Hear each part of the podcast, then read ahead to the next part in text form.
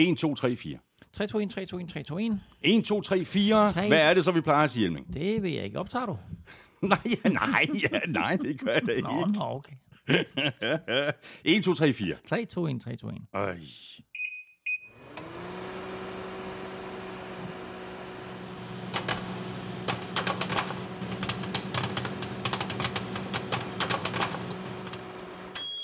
Velkommen til, så er der fodbold og popcorn. Du lytter til NFL-showet, der er produceret af Kvartrup Media og optaget live on tape i samarbejde med Tafel.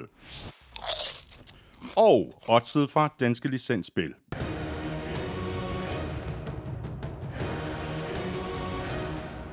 Husk, at man skal være minimum 18 år og spille med omtanke. Har du brug for hjælp til spilafhængighed, så kontakt Spillemyndighedens hjælpelinje Stop Spillet eller udluk dig via Rufus. Regler og vilkår gælder.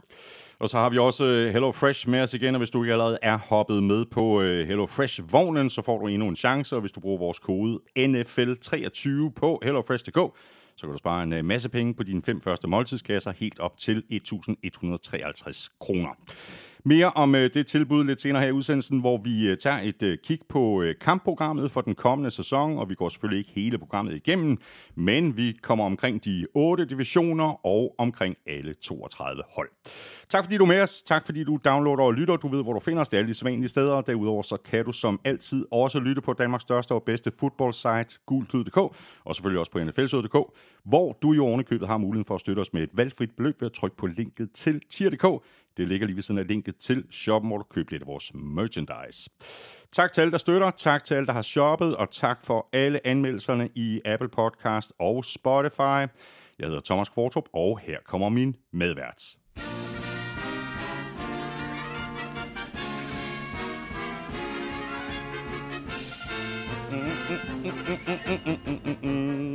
En af de gode gamle klassikere. Dejligt, og øh, vi skal tale kampprogram i dag. Skal vi? Og øh, jeg vil sige på den måde, jeg har nærstuderet det kampprogram.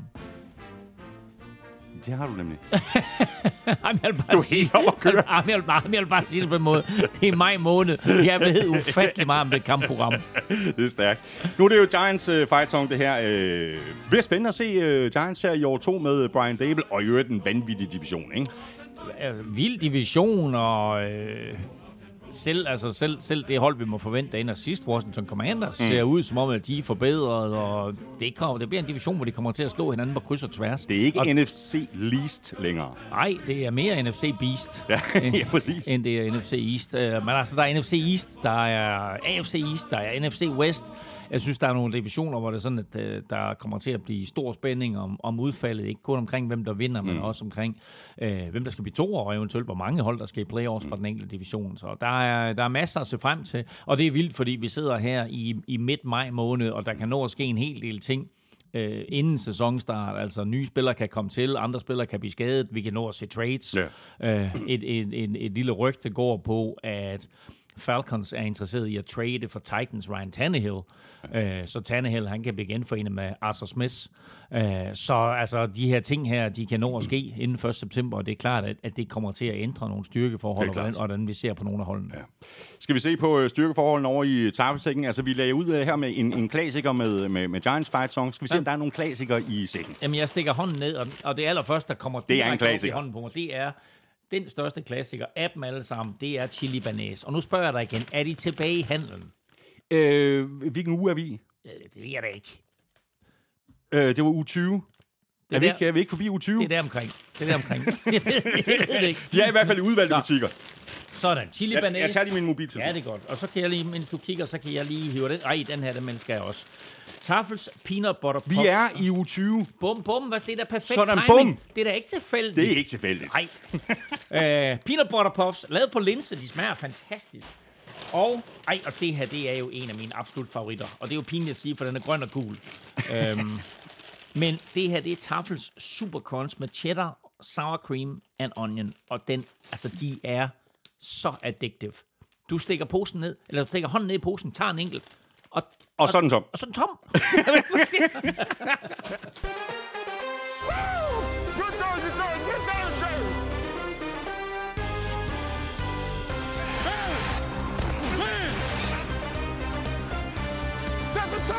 Ja, så er kampprogrammet for 23 offentliggjort, og vi kan allerede nu glæde os til flere kampe i både Tyskland og England. I dagens udsendelse, der ser vi blandt andet på Strength of Schedule.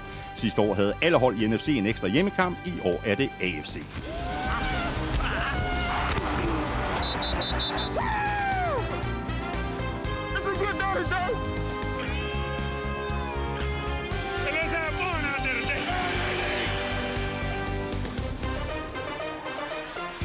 Vi tager et kig på nogle af de fedeste matchups i den kommende sæson, og så får du lidt øh, nuggets for hver af de 32 hold. Derudover så runder vi et par nyheder. Blandt andet har Packers valgt ikke at indfri 5 års optionen for Jordan Love. Og hvad sker der egentlig med Commanders? Jeg hedder Thomas Kvartrup, og med mig har jeg Claus Elming. Elming, hvad sker der egentlig med Commanders? Vi altså, talte jo om dem her for to uger siden, og ja. nu, var, nu var klubben øh, solgt. Ja. Det er så ikke helt gået igennem. Nej, men det er ikke. Jo, jeg er både over. Altså, den her Josh Harris Group, som, som jo er kommet med det her bud på 6 milliarder og 50.000 dollars, øh, de... Øh, øh, altså angiveligt i fredags, så er der givet håndtryk og så videre, og papirerne er skrevet under, og det hele er gået i orden. Men det, jeg hører omkring det her, og det skal jo siges, at, at, at den her Josh Harris Group jo er, er ganske erfarne inden for at eje og drive sportsklubber. Mm, mm. De har i forvejen NBA-holdet øh, Philadelphia 76ers, de har også NHL-holdet New Jersey Devils, og de har også Premier League-holdet Crystal Palace. Nu vil de så gerne ind i NFL, som er en endnu større business, og de har givet det her bud øh, på, på over 6 milliarder dollars, hvilket er fuldstændig vanvittigt. Øh, men der er åbenbart nogle komplikationer, som NFL's finansudvalg ikke er helt tilfredse med. Men de andre 31 ejere, de er så øh, ikke blot begejstrede, men ivrige mm. efter at komme af med Daniel Snyder, at de er villige til at se igennem nogle af de regler og protokoller, som de normalt stiller op for et salg, simpelthen bare for at få det her mm. igennem. Ejerne de mødes her, øh, enten i den her uge, eller så den næste uge, i Minneapolis. Og øh, der skal de så stemme, om de er villige til at, at acceptere det her bud. Det er tre fjerdedels flertal, så det er 24 stemmer, der skal til. Og øh, det bliver nok accepteret men det er et salg, som er mere baseret på, at de vil af med Daniel Snyder, end at det er sådan, at de er ja, de står med, med åbne arme med, præcis, med, med dem, der kommer præcis, ind. Ja, ja. Så, så lidt interessant. Men det skal nok komme til at gå i orden. Og så er der en lille anden interessant rygte, og det er jo, at Tom Brady angiveligt skulle være i gang med at købe en andel af Raiders. Altså Brady har allerede købt en del af Raiders ejer, han hedder Mark Davis, og han har et kvinde-NBA-hold.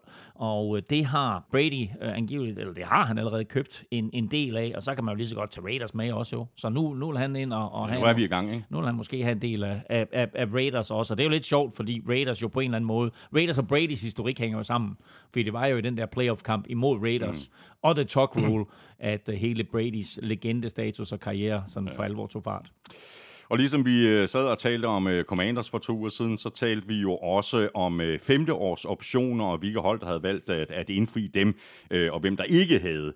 Uh, vi var også omkring uh, Jordan Love og Packers, og Packers har jo valgt ikke at indfri Jordan Loves femte års option. Det, det er lidt en overraskelse, Ja, fordi vi sad og sagde, at det skal de jo gøre. Ikke? Nu, nu, nu er det sendt Aaron Rodgers væk, så skal de jo indfri Jordan Love.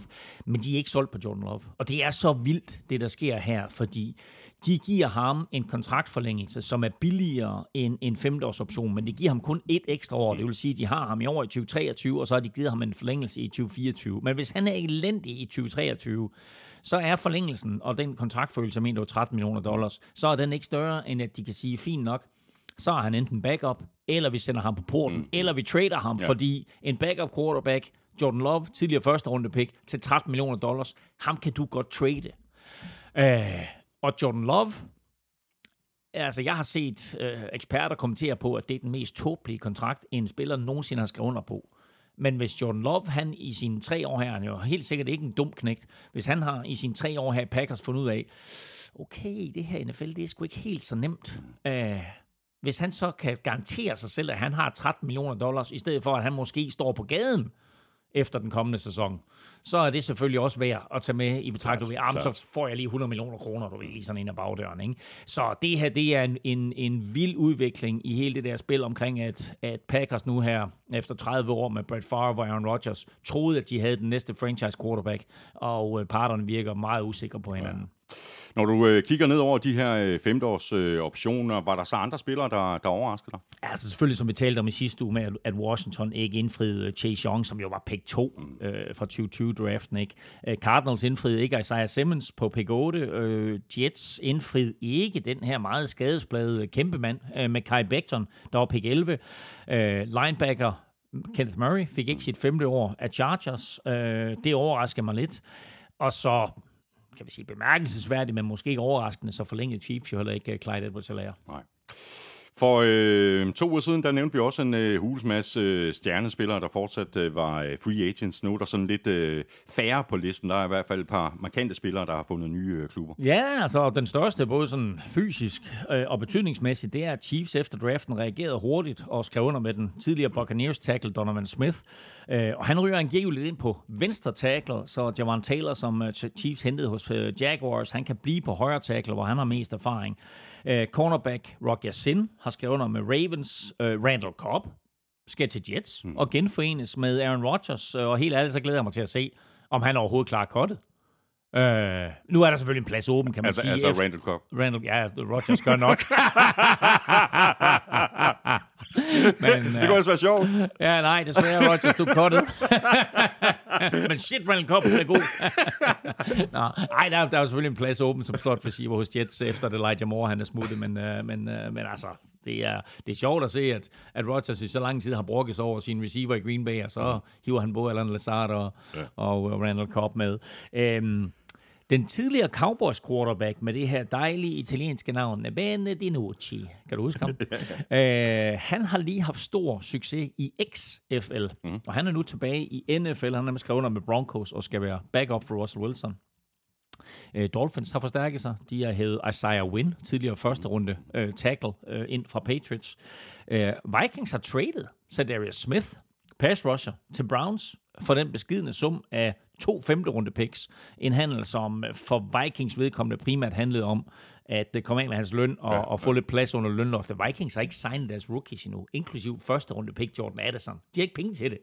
Ikke? Så de skulle af med nogle spillere. Så de forsøger at komme af med Cedarius Smith, og, og Dalvin Cook er stadigvæk sådan lidt en, en iffy sag for dem, øh, fordi de gerne vil behandle ham ordentligt, men, øh, men han står vist til at skulle tjene 14 millioner dollars, så det er der ikke nogen klubber, der vil give for ham, så det er lidt svært ved at trade ham. Nej, det er tricky det her med lønloftet, ikke? Og øh, nu kan du se, øh, et hold som øh, Patriots, det er en, hvad kalder man det, en sleeping giant, for jeg tror til næste år, der har de over 100 millioner, altså i forhold til lønloftet. Ja, det er vildt. Det er fuldstændig de kommer crazy. til at lave kæmpe splash i free Ja, det gør- agency. ja, det gør de. Så. Nå, sidst men ikke mindst, så har Matt Ryan jo taget imod et jobtilbud om at blive ekspert for tv-stationen CBS. Så selvom han ikke officielt er gået på pension endnu, så lader det til, at han ikke skal tilbage på banen. Lad os så øh, begynde øh, så småt at se frem mod øh, 2023-sæsonen, og inden vi hopper i øh, kampprogrammet, øh, så kan vi lige slå et øh, lille smut omkring øh, holdene og deres øh, SoMe-teams, der jo sådan øh, postede mere eller mindre kreative videoer i anledning af, at øh, kampprogrammet blev offentliggjort i sidste uge. I har samlet dem alle sammen inde på øh, gulklud.dk, har jeg set. Øh, jeg har været omkring øh, flere af de her, jeg synes simpelthen, Jaguars er helt genialt. Det er den her, hvor, hvor de sådan spekulerer i, om ja, det er jo scriptet det hele, ikke? Ja, ja, den er virkelig, virkelig fed. Jeg synes, den bliver lidt lang, men altså... Du Den ved- er lang. Men, men man kan ikke lade være med at, at sidde og tænke, "Hva- hvad bliver det næste? Ja. Så man bliver ved med at sidde og kigge, og jeg tænkte flere gange, fem minutter eller sådan noget. ikke? Jeg bliver ved med at sidde og tænke undervejs, ej, nu gider jeg ikke se mere. Så, ej, jeg skal lige se, hvad bliver det Men næste? det er også fordi, det er gennemført, Det er ikke? sindssygt gennemført. Altså, den, er, den er helt genial. Men jeg vil sige, Chargers er måske den fedeste. Altså, øh, det har lavet sådan det her japanske tegnefilmsunivers. Ligesom sidste år. Har du set den? Ja, jeg har set den. Hold Fantastisk. kæft, hvor er den god. Der er nogle geniale svin. Der er nogle re- referencer til NFL-historie. Der er nogle geniale sviner. Altså, har set du den sviner, der kommer til Lions? Nej, hvor er den fed, ikke? Altså, if you have a gambling problem, call this number. Men altså, jeg var helt færdig, grin. Uh, Titans er genial. Uh, Falcons er helt fabelagtig. Uh, rigtig, rigtig mange af de her... men Se lige Minnesota Vikings. Altså, det er en lang dronetur mm. på, på fem mm. minutter. Shit, hvor er den vild. Ja, man kan godt springe Fort Niners over. Nå, okay, Hvor- og man kan godt springe Cardinals over.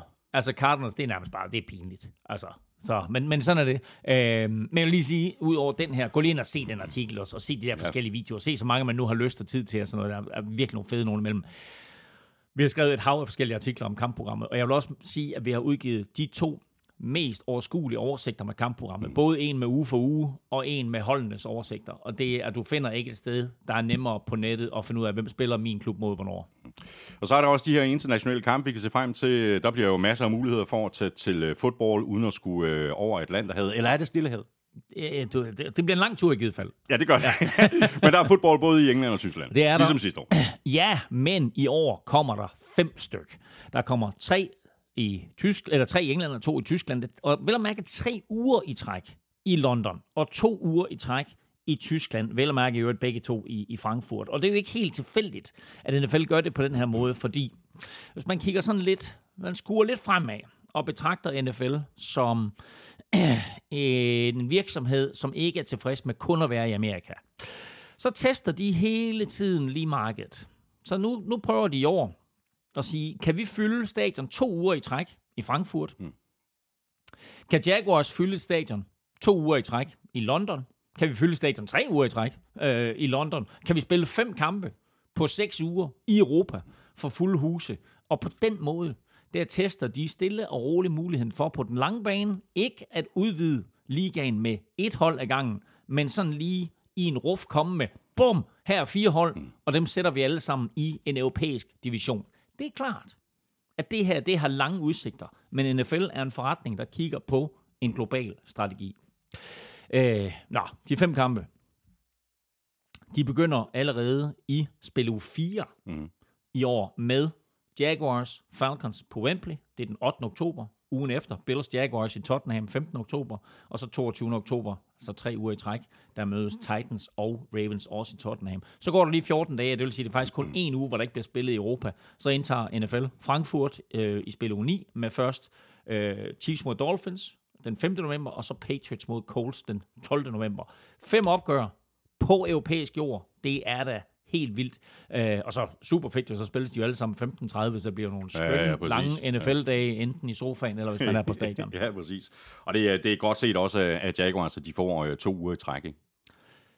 Og det sjove af hele ved det, det er, at det skulle de faktisk have haft, da kampen blev aflyst under coronaen i 2020, der var Jaguars legnet op til at spille to kampe i London for første gang. Mm. Men som jeg husker det der, så var det faktisk to hjemmekampe.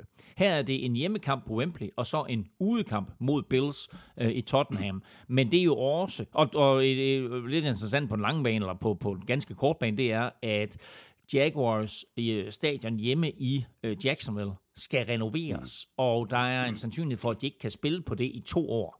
Og der bliver det spændende at se, hvor mange kampe Jaguars de lægger i London. Hvor mange øh, øh, kampe NFL tør lægge med Jaguars i London. Og det er jo heller ikke noget tilfælde, at det er Jaguars, der har, ligesom har taget teten i forhold til at spille, øh, spille kampe i England. Fordi deres marked, altså i USA, er så lille. Markedet i, i England, London, Europa er jo langt, langt større. Så, langt. så potentialet for, for Jaguars er, er større i Europa. Og der er jo en lille ekstra indbygget bonus, og det er, at hjemmeholdet, der opgiver en hjemmekamp i USA, får alle entréindtægterne ja, i London. Og Wembley holder 83.000 tilskuere. Det er altså 20.000 tilskuere mere, mm. end Jaguars hjemmebane holder i Jacksonville, øh, som sjældent er udsolgt. Ja. Det er udsolgt i London. Præcis. Så de penge, Shad Khan han får ind på den London-kamp der, er væsentligt flere, end han ja. gør på en hjemmekamp i, i ja. Jacksonville. Og så ved vi også nu, øh, hvilke divisioner, der er blevet matchet med hinanden. Øh, det skifter fra år til år, øh, og det har så også indflydelse på det her strength of schedule, som vi lige kan komme ind på lige om lidt. Første divisionsmatchet, Elming, du har, du har overblikket. Ja, men først og fremmest så lige øh, en gennemgang af NFL's kampprogram, og hvordan det er skruet sammen, for det er jo egentlig, det er jo egentlig ganske logisk. Man skal bare lige holde tungen lige i munden. Øh, alle hold har 17 kampe nu, og det er jo langt fra tilfældigt, hvem man møder. Først og fremmest så er du i division med tre hold. Øh, det møder du ude og hjemme, det er seks kampe. Så er hver division matchet med en division fra samme konference, hvor man spiller alle mod alle, to ude, to hjemme. Øh, og det samme med en division fra modsatte konference, to ude, to hjemme. Det er så otte kampe, så er vi på 14 i alt. Så er der to kampe mod de modstandere i samme konference som endte på samme plads, som du selv gjorde sidste år. Det vil sige 1 mod 1, 2 mod 2, 3 mod 3, 4 mod 4. Øh, det er så to kampe. Så er vi oppe på de oprindelige 16. Det var sådan, de oprindelige 16 kampe så ud i et NFL-kampprogram. Og nu bliver man så også matchet med et hold fra den modsatte konference, der endte på samme plads, som man selv gjorde sidste år. Det er så en ekstra kamp, så er vi så op på 17. Øh, og som du lige skitserede til at starte med, så øh, i lige år, der har NFC-hold en ekstra hjemmekamp, og i ulige år, altså øh, blandt andet her i 2023, der er det AFC-hold, der har en ekstra hjemmekamp. Og hvordan er divisionerne så blevet, øh, matchet. Åh oh ja, det var det, vi kom fra. uh, ja, men i både AFC og NFC, der er North og South matchet med hinanden, og East og West er matchet med hinanden. På tværs af konferencerne, der hedder det så AFC East mod NFC East, AFC West mod NFC North, AFC South mod NFC South, og AFC North mod NFC West. Og kan du gentage det, så er du sej. Ellers gå ind på gulklud.dk. El, ellers ind på Google.dk, eller også har du Klebian, også begge dele, alle tre dele.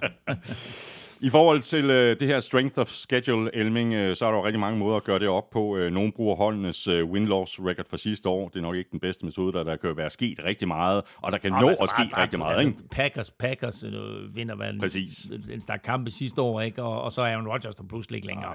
Ikke? Altså, Spillere, der er så- væk, nye spillere, der kommer til draft Tom, og free Tom, agency. Tom Brady går på pension for Buccaneers, ikke? og så bruger man sidste års resultater til at beregne det her års strength of schedule. Det er lidt dumt. Det er lige præcis øh, dumt. Ikke desto mindre er der nogen, der sidder og kigger på sidste års øh, win-loss og bruger det. Så har vi, jeg tror også, vi har været omkring ham øh, tidligere, i hvert fald øh, sidste år. Det er ham her, Warren Sharp, mm. og hans øh, site, der hedder sharpfootballanalysis.com. Mm. Han har en anden metode.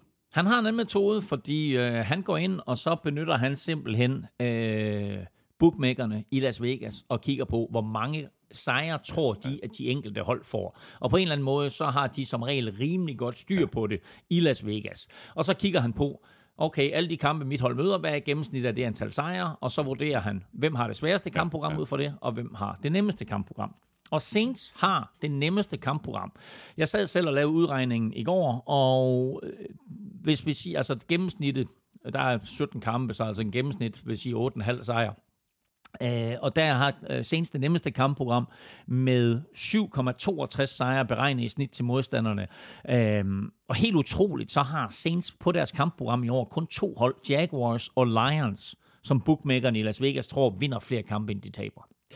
Uh, Patriots har det sværeste med 9,15 i gennemsnitlige sejre til deres modstandere. Og faktisk så er Raiders, Commanders og Colts de eneste hold, de møder, som Vegas forudser taber flere kampe, mm. end, øh, end de vinder. Øh, vi lavede en lille oversigt derinde med top 5 over både nemmeste kampprogram og sværeste kampprogram, og også øh, lige smidt den her Warren Sharp-grafik ind, så man kan se dem alle sammen. Altså ind på Google.dk. Præcis. Sådan der. En anden ting, der jo altid er fokus på, øh, Elming, øh, og som også kan vise sig for indflydelse, øh, det er, hvor mange kilometer de enkelte hold, de skal, de skal ud og rejse. Jeg tror også, vi, vi, har, vi har talt om det de, de, de seneste år. Det er, det er som regel øh, vestkystholdene, der er hårdest Ja, ja, ramt, altså ikke mindst Seattle. Ja, og ja, Seattle Seahawks er igen i top, og det er jo det eneste hold i år, der rejser over 50.000 km, hvilket også er- er helt... Prøv lige at tænke over det. 50.000 km rejser de på en NFL-sæson. Det er lidt crazy at tænke på, i øvrigt uden at de skal til Europa. Øh, det inkluderer også 36 tidszoner, så øh, det, den der indre body clock, øh, den bliver der i den grad øh, sat på arbejde. Ja. Øh, 49ers, Rams og Chargers, der jo alle sammen ligger der på vestkysten også, ligger også i top 5, øh, mens Dolphins ligger på tredjepladsen. Så det er de der klubber i USA's yderpunkter, der får de fleste kilometer i benene. Og så skal Dolphins jo også lige et smut til, til Tyskland. Øh, ikke overraskende, så ligger hele NFC North med Minnesota, Detroit, Chicago og Green Bay i bunden. De har jo hinanden inden for ganske ja. overskuelig afstand, hvor de jo nærmest ikke når at stige på flyveren, før de skal af igen. Så det giver god mening. Og så ved vi også nu, hvordan øh, primetime-kampen er blevet fordelt. Altså, det kan selvfølgelig blive ændret i løbet af sæsonen, hvis der pludselig er et hold, der, der, der er, bedre end, end forventet, og, og et hold, der er dårligere end forventet. Øh, men øh, hvordan er kampene fordelt øh, lige nu? Jamen altså, fire klubber har fået seks primetime-kampe, og det er Kansas City, det er Buffalo, og det er Dallas. Og det er ikke overraskende. Det er til gengæld lidt overraskende, at Los Angeles Chargers har fået seks primetime-kampe. Så er der, hvad er der, 2, 4, 6, der er faktisk syv, 1, 2, 3, 4, 5, 6, syv klubber, der har fået fem primetime-kampe. Det er Jets mm. med Rodgers, det er Packers Uden Rodgers? uden Rodgers, det er Vikings, det er Raiders, det er Eagles, det er 49ers og det er Giants. Mm. Så er der en enkelt klub, der har fået én primetime-kamp, det er Washington Commanders. Og så er der fire klubber, som slet ikke er blevet til gode set i NFL's kampprogram, ikke er blevet fundet værdige til at blive vist på bedste sendetidspunkt. Det er Texans, det er Falcons med Bijan Robinson. De får så en kamp i London, i London hvor det sådan, at de er ene hersker kl. 15.30 dansk tid. Det er Cardinals, og det er Colts, på trods af, at de jo har fået Anthony Richardson. Det kan nå at ændre sig nu. Og Cardinals, øhm, tænk sig, at de har fået Hjalte Froholt, og de ikke bliver fået det værdigt til at komme på national tv. Hvad sker Det er en der? katastrofe. Elming, hvis du skal lave en hurtig øh, top 5 over de kampe, du øh, lige her nu øh, glæder dig allermest til, hvordan ser den øh, top 5 så ud? Ah, jeg vil sige, altså Super Bowl rematch mellem Chiefs og Eagles selvfølgelig, som vi bliver ja. forkælet med i U11, den kan man ikke komme udenom. Den er også på min liste. Jeg er selv på plads i London, når Jaguars møder Falcons på Wembley. Det glæder mig meget til. Jeg glæder mig meget til at se Bijan Robinson. Jeg glæder mig også meget til at se de her nye Jaguars. Jeg er også på plads i spil u 9 i start november, når NFL for første gang spiller i Frankfurt. Det er til kampen mellem Chiefs og Dolphins, så det bliver fedt. Øh, New York Jets mod New York Giants. Jeg havde ikke regnet med, at jeg skulle sige det her, men at der er bare et eller andet over den kamp. De mødes i spil u 8, og den glæder mig til. Det er jo ikke, det er jo ikke sket i mange år, at de her to øh, New, York, New York hvad jeg ved, New Jersey-klubber, må vi hellere kalde dem, øh, har været så gode og mødes på et tidspunkt, hvor det rent faktisk kan forventes, at de begge to kommer i playoffs. Ja, præcis. Øhm, Hvem har hjemme, øh, hjemme? Det har Jets, og det kommer vi tilbage til lidt senere. Øhm, og så møder Chiefs jo altså Bengals og Bills, eller Chiefs, Bengals og Bills møder hinanden lidt på kryds og tværs. Og det er lige, nu øh, alt sammen super fede kampe, som øh, bliver, bliver spændende at følge med i. Øh, og så i spil U18, der er der jo igen divisionsopgør hele Ja, vejen ja, rundt. ja. Og der vil helt sikkert komme nogle opgør, som får utrolig stor betydning. Både for hvem der vinder en division, hvem der kommer i playoffs og seedninger osv. Jeg har også lavet en, en øh, top 5 øh, ud over den her week øh, 11 kamp mellem Chiefs og Eagles. Så har jeg i øh, U1 øh, åbningskampen mellem Chiefs og Lions. Øh, rigtig øh, spændende kamp. Mm. Og så har vi Monday Night-kampen også i U1. Jets mod Bills. Ja, den er også fed. Den er selvfølgelig den fed. Aaron Rodgers' første kamp ja. for Jets imod Bills.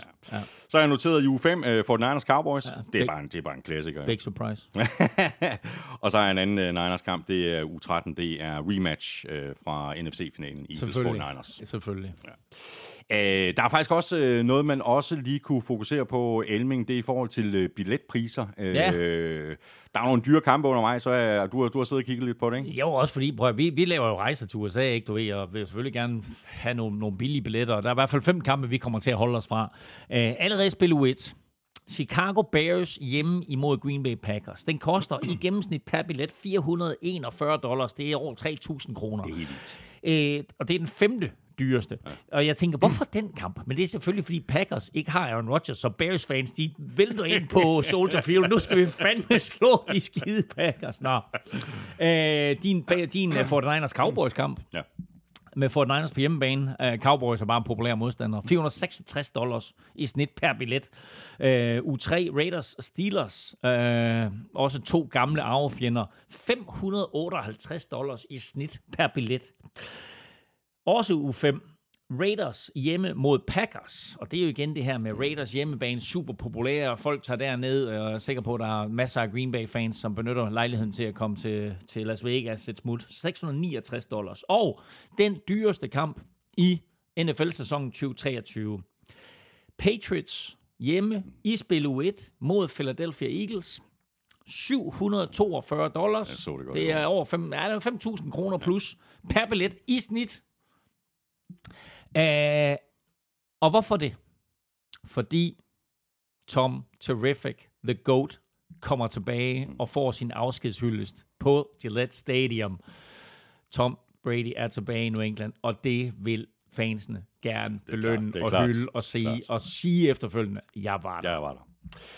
Vi lige runde den her del af med et øh, lytterspørgsmål fra Sanne Hansen. Hun skriver sådan til os, øh, kan I ikke lave en top 3-5 stykker over NFL-stadions, man skal opleve, og en top 3-5 øh, over de NFL-stadions, der er overrated, og som måske kan skibes. Årsagen er, at min søster og jeg tager fire måneders overlov til efteråret, Åh, for at tage på den ultimative NFL roadtrip og prøve at se en kamp på hvert stadion i løbet af anden sæson. Vi ved dog allerede nu, at vi ikke når alle stadions, da vi øh, også vil se og opleve mere end NFL og tilbringe tid med min øh, tidligere værtsfamilie, og så er min søster faktisk heller ikke NFL-fan.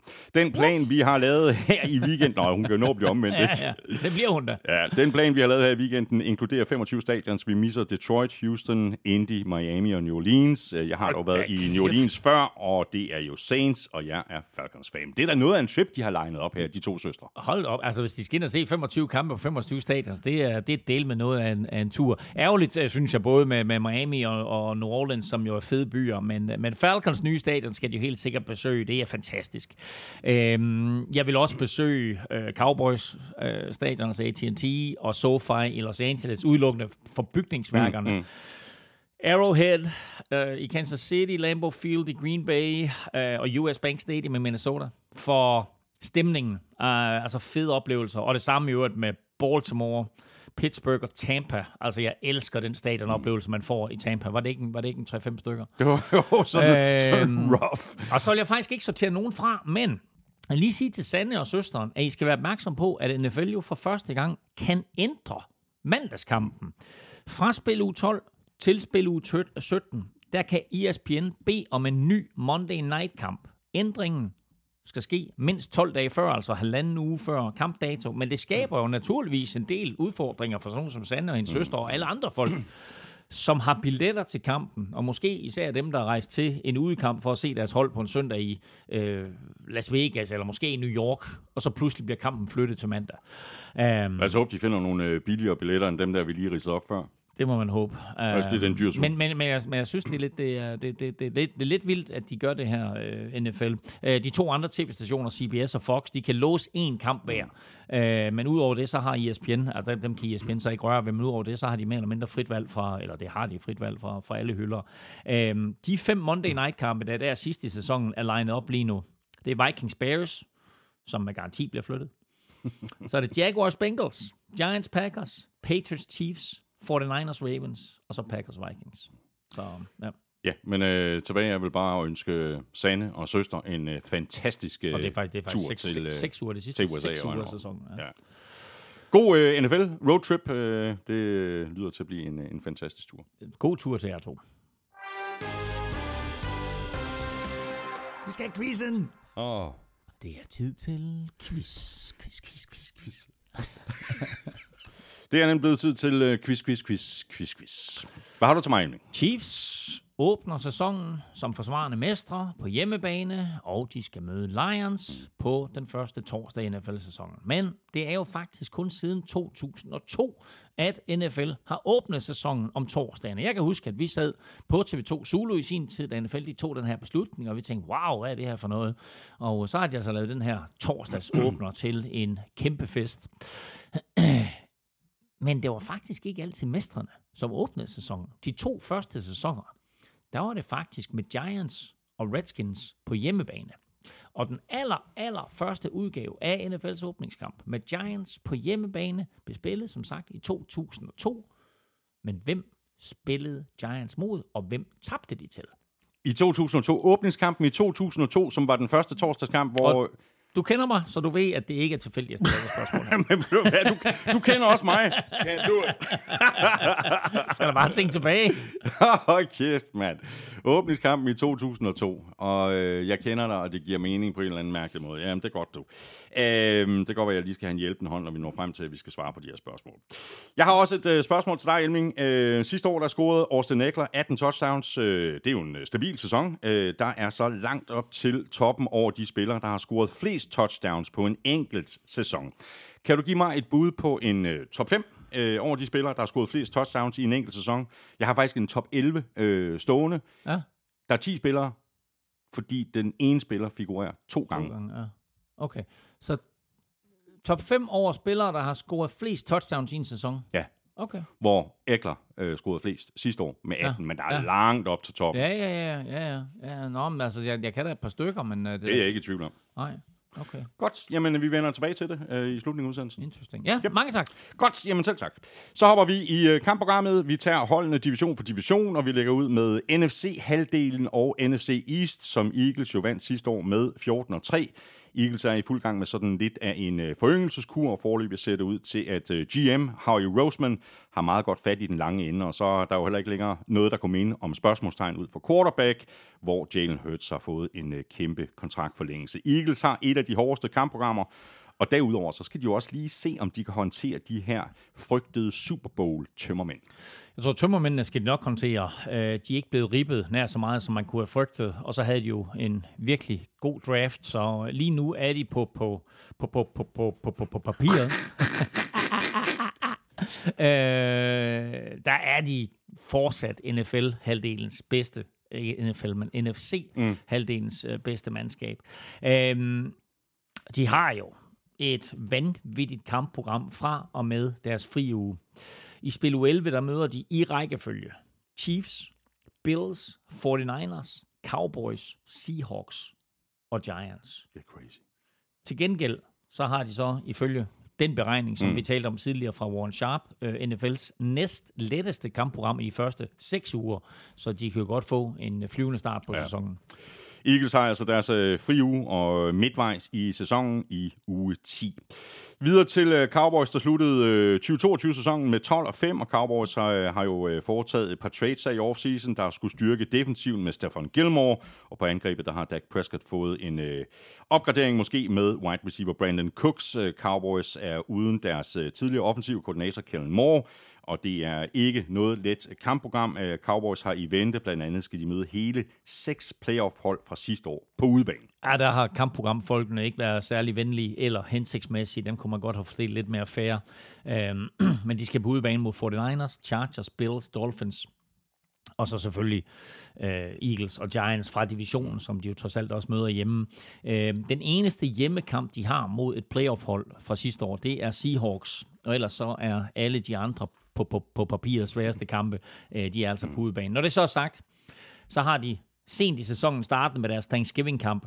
Tre hjemmekampe på AT&T Stadium i træk. Og som noget andet interessant, så mødes Cowboys og Lions jo på en lørdag i år. Det er jo de, normalt de to Thanksgiving-hold. De mødes på en lørdag, og fra spil uge 15 til spil uge 18, der spiller NFL mindst én kamp hver uge om lørdagen, og det er ikke bare usædvanligt, det er faktisk første gang i 45 år, at det sker. Og så skal man også lige lægge mærke til, at allerede i spil 2, der kommer Jets med Aaron Rodgers på besøg. Han har aldrig tabt i Dallas. Han har slået Cowboys tre gange, og han har vundet en Super Bowl i AT&T Stadium. Og det er klart, at den stime, den vil Cowboys gerne sætte ja. en stopper for. Og Cowboys, de sidder over i uge 7. Og så har vi uh, Giants, der sluttede uh, træer i divisionen sidste år med 9, 7 og 1. Og det her, det er jo uh, andet år for head coach Brian Dable og GM Joe Shane der virkede til at få, få, få rigtig godt øh, fat om holdet og organisationen i deres første år, hvor det jo lykkedes at komme med i slutspillet. Dable og øh, Shane har jo øh, altså valgt at fortsætte med øh, Daniel Jones på quarterback, og allerede her har vi jo et øh, helt andet udgangspunkt for Giants i år. Øh, sammenlignet med sidste år, ingen spørgsmålstegn på den vigtigste position. Saquon Barkley havde også en rigtig god sæson sidste år. Og det bliver så også med at, at klemme ballerne sammen øh, for Giants i den første halvdel af sæsonen, hvor de er på udebane i syv af deres første 11 kampe. Ja, de åbner sæsonen i en kuffert, for de har øh, de her syv ud af 11 udekampe. Deres, øh, fire af deres første fem uger øh, fra spil u 2 og frem er på udebane, og lidt senere i sæsonen, der har de tre udekampe i træk. Det er altså mest af, af noget hold i år, og det er jo nærmest sådan lidt, lidt hockey- eller baseballagtigt med, med lange øh, roadtrips. Til gengæld så er Giants så et af bare fire hold, der får lov til at slutte sæsonen med to hjemmekampe. Øh, deres første kamp i sæsonen er nærmest traditionen tro mod Dallas Cowboys. Men prøv lige at høre, de har tabt 11 af de seneste 12 opgør mod Cowboys, men øh, som du lidt skitserer, det her Giants-mandskab. Det er altså et andet hold under Brian Dable, og kampen her i uh, spil 1, den er på hjemmebane, og det er klart, at det er en vigtig start for begge mandskaber ja, i den her NFC Beast, ja. som uh, bliver rigtig sjov at følge. Ja. Så har vi det sidste hold i uh, NFC øh, Beast uh, Commanders, der jo sluttede sidst i divisionen sidste år med 8, 8 og 1, og uanset uh, hvad der er sket med holdet i draften og i free agency, så vil den her offseason mest af alt blive husket for, at det var her, at Dan Snyder altså blev tvunget til at sælge klubben. Nu må vi så se, øh, hvordan det helt præcist bliver effektueret. Commanders har masser af talent, øh, et af de bedste forsvar i ligaen, og på angrebet der har andres quarterback Sam Howell eller Jacoby Brissett øh, masser af våben med Jahan Dodson, Terry McLaurin, Brian Robinson og Curtis Samuel. Det er en øh, tof division, og så skal de jo øh, vente øh, rigtig længe på deres øh, fri uge. Kommer først i uge 14. Ja, og NFL's fri uge ligger lidt mærkeligt i år. De begynder allerede i spil uge 5, og så kører de frem til og med spil uge 14. Men der er fuldt program, både i spil uge 8 og i Thanksgiving-weekenden i spil uge 12. Øhm, nogle uger Øh, der er der seks hold, der har fri. Andre uger, der er der kun to hold, der er fri. Øhm, men det er selvfølgelig for at få det her lortetal med 17 kampe til alle, øh, grundspilskampe til alle, til, til, til at gå op. Øhm, men med hensyn til Commander, så ja, det er en tof division, og det er enormt vigtigt for dem, at de er klar fra start, fordi de startede 1 og 5 i 2020, de startede 2 og 6 i 2021, og sidste år der startede de 1 og 4. Øh, og, og Commanders kampprogram i år har faktisk sådan en lidt en blød start, fordi de åbner med Cardinals, øh, og Broncos, der vandt ni kampe til sammen sidste år. Øh, det er klart, Cardinals ser ikke særlig god ud. Broncos en lille bit smule bedre, så det, det, det bliver ikke nogen nem kamp. Men altså, man kan sige, at Commanders har da en rigtig god chance for at komme bedre fra starten, de har gjort de seneste tre sæsoner. Og så tror jeg også bare, at med det her ejerskifte, der kommer der en eller anden form for det må der gøre, ikke? Nyt, nyt liv og ny mentalitet. Så hopper vi videre til øh, NFC North, øh, hvor vi lægger ud med øh, Dean Vikings, der sidste år sluttede 13 og 4, altså for første gang i mange år vandt divisionen, og det gjorde Vikings i Kevin O'Connors første år som head coach. Brian Flores er kommet til her i offseason som ny defensiv koordinator, og må ikke, at han har øh, blikket stift rettet mod at øh, forbedre forsvaret, der var ranket 31 sidste år i yards allowed og 28 i point tilladt. Vikings øh, har ikke umiddelbart det allerhårdeste kampprogram, øh, men det er en øh, vild sidste måned, de slutter af med. Ude mod Bengals, hjemme mod Lions og Packers, og så ude mod Lions. Ja, og især det der med, med, med tre divisionskampe til sidst, øh, og Lions to gange inden for de sidste tre uger, øh, som jo lige nu må forventes at være Vikings største konkurrent i divisionen. Det bryder jeg mig altså ikke specielt meget om. Øh, de har en ven virkelig hård start på sæsonen øh, og møder begge Super Bowl-hold øh, i de første øh, fem uger. Øh, Chiefs og Eagles. Lille, øh, jeg vil ikke kalde det en fordel, men altså, de, de, møder, de møder Eagles om torsdagen i u 2, og det gør, at begge mandskaber trods alt har ganske kort tid til at forberede sig til den kamp, og det kan måske være en større fordel for Vikings end, end, end for Eagles. Øhm, men altså, efter de første fem uger, der kan Vikings være 2 og 3 eller 1 og 4, og så skal man altså lige bero varen og undgå pinak, øh, fordi øh, fra, fra fra spil uge 8 og frem, der løsner programmet lidt op. Og der møder Vikings faktisk seks modstandere i træk, som ikke var i playoffs sidste år. Så selvom de måske ikke får en god start, så kan de godt komme tilbage ja. sådan midt i sæsonen. Og så har vi øh, Lions, der efter at være endt nederst i divisionen rigtig mange gange, øh, tog sig helt anderledes ud øh, sidste år, hvor de nappede andenpladsen med 9 og 8, og der er rigtig mange ting, der fortsat peger i den rigtige retning her, hvor vi går ind i Dan Campbells tredje år som head coach. Ham er der ikke øh, vanvittigt mange, der griner af længere. Øhm, og der vil være øh, spotlys øh, på Lions helt fra start, da det jo er Lions, som vi har været lidt inde på, Elming i begyndelsen af udsendelsen, der åbner sæsonen ude mod de forsvarende mestre fra Chiefs. Og det er både en kæmpe overraskelse og en fjer i hatten på de nye Lions. Normalt så er det jo en markant modstander fra samme konference, som de forsvarende mestre øh, åbner sæsonen med.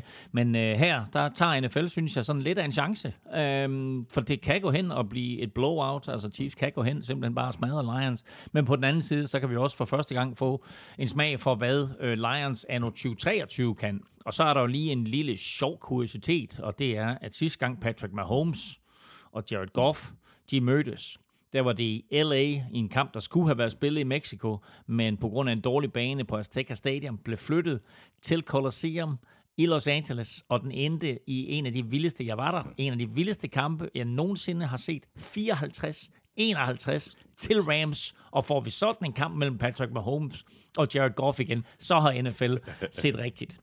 Øhm, sidste år, der havde Lions lige nøjagtigt 0 kampe i bedste sendetid. I år har NFL givet dem fire, øh, og det er altså lige så mange som populære hold som, som Giants og Ravens. Og så har NFL øh, også givet Lions tre torsdagskampe.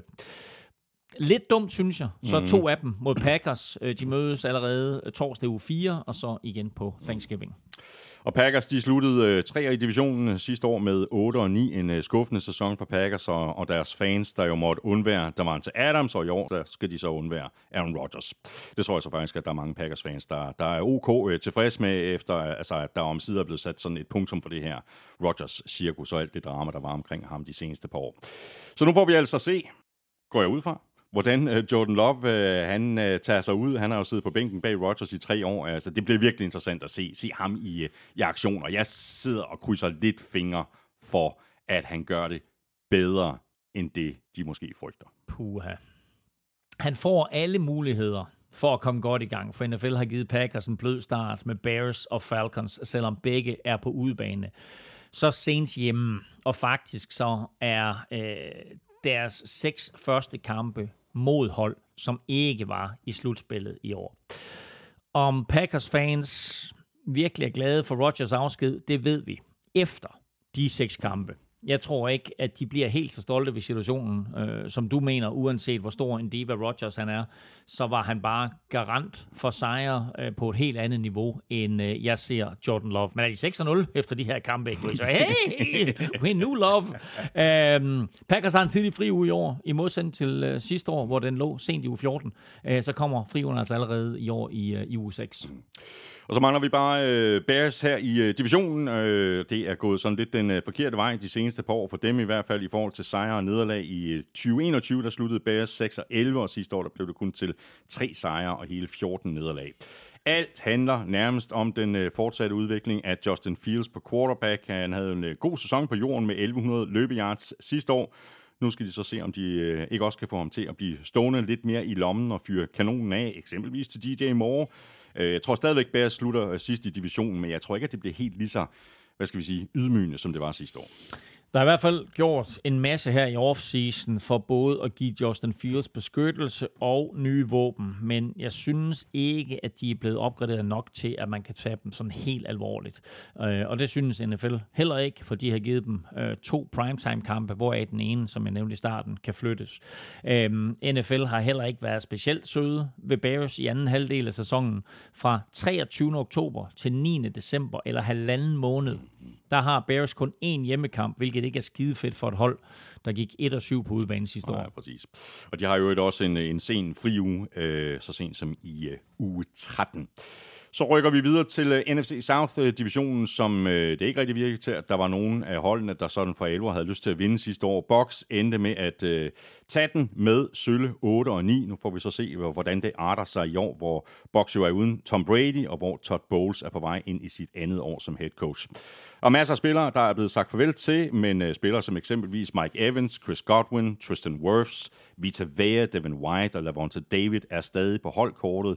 Og så må vi se, øh, om det bliver Carl Trask eller Baker Mayfield, der skal fyre kanonen af mm. på, på angrebet. Og umiddelbart så er kampprogrammet for Box ikke et af de allerhårdeste. Nej, de ligger sådan mere eller mindre midt i, hvis vi bruger den der Warren Sharp-analyse, vi talte om tidligere. Og øh, en anden dejlig ting, især hvis man er Buccaneers-fan og gerne vil have sådan lidt Florida-sol på, på næsen, øh, og se fodbold samtidig, så har de kun en udekamp efter første spillerunde, og så den næste halvanden måned.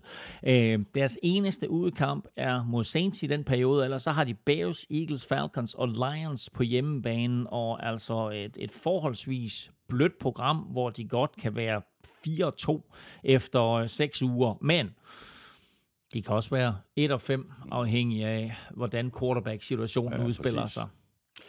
Buccaneers sidder over så tidligt, som det overhovedet kan lade sig gøre, og det er i øh, uge 5. Og så har vi øh, Panthers, øh, der er altså sluttede to i divisionen sidste år med 7 og 10 hvilket rent faktisk var en øh, lille fremgang fra året før, hvor Panthers jo sluttede 5 og 12. Og nu er der så kommet øh, andre boller på suppen. Det er i hvert fald det, de håber på i Carolina, hvor alt fokus selvfølgelig er på Bryce Young, som de traded op for at få fat i med pick nummer 1 i draften.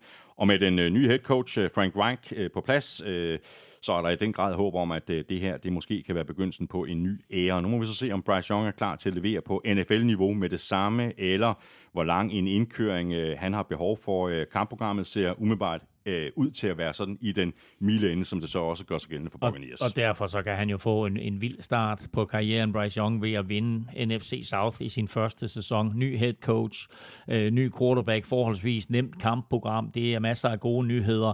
Øh, og en anden god nyhed er også, at Tom Brady ikke længere er i divisionen. Ikke? Øh, for NFC South, den er helt åben, og det kan lige så godt være Panthers, der vinder den som et af de andre tre hold. Øh, Panthers har en hård periode omkring Thanksgiving, hvor de har øh, tre svære udkampe i træk mod Titans, Buccaneers og Saints.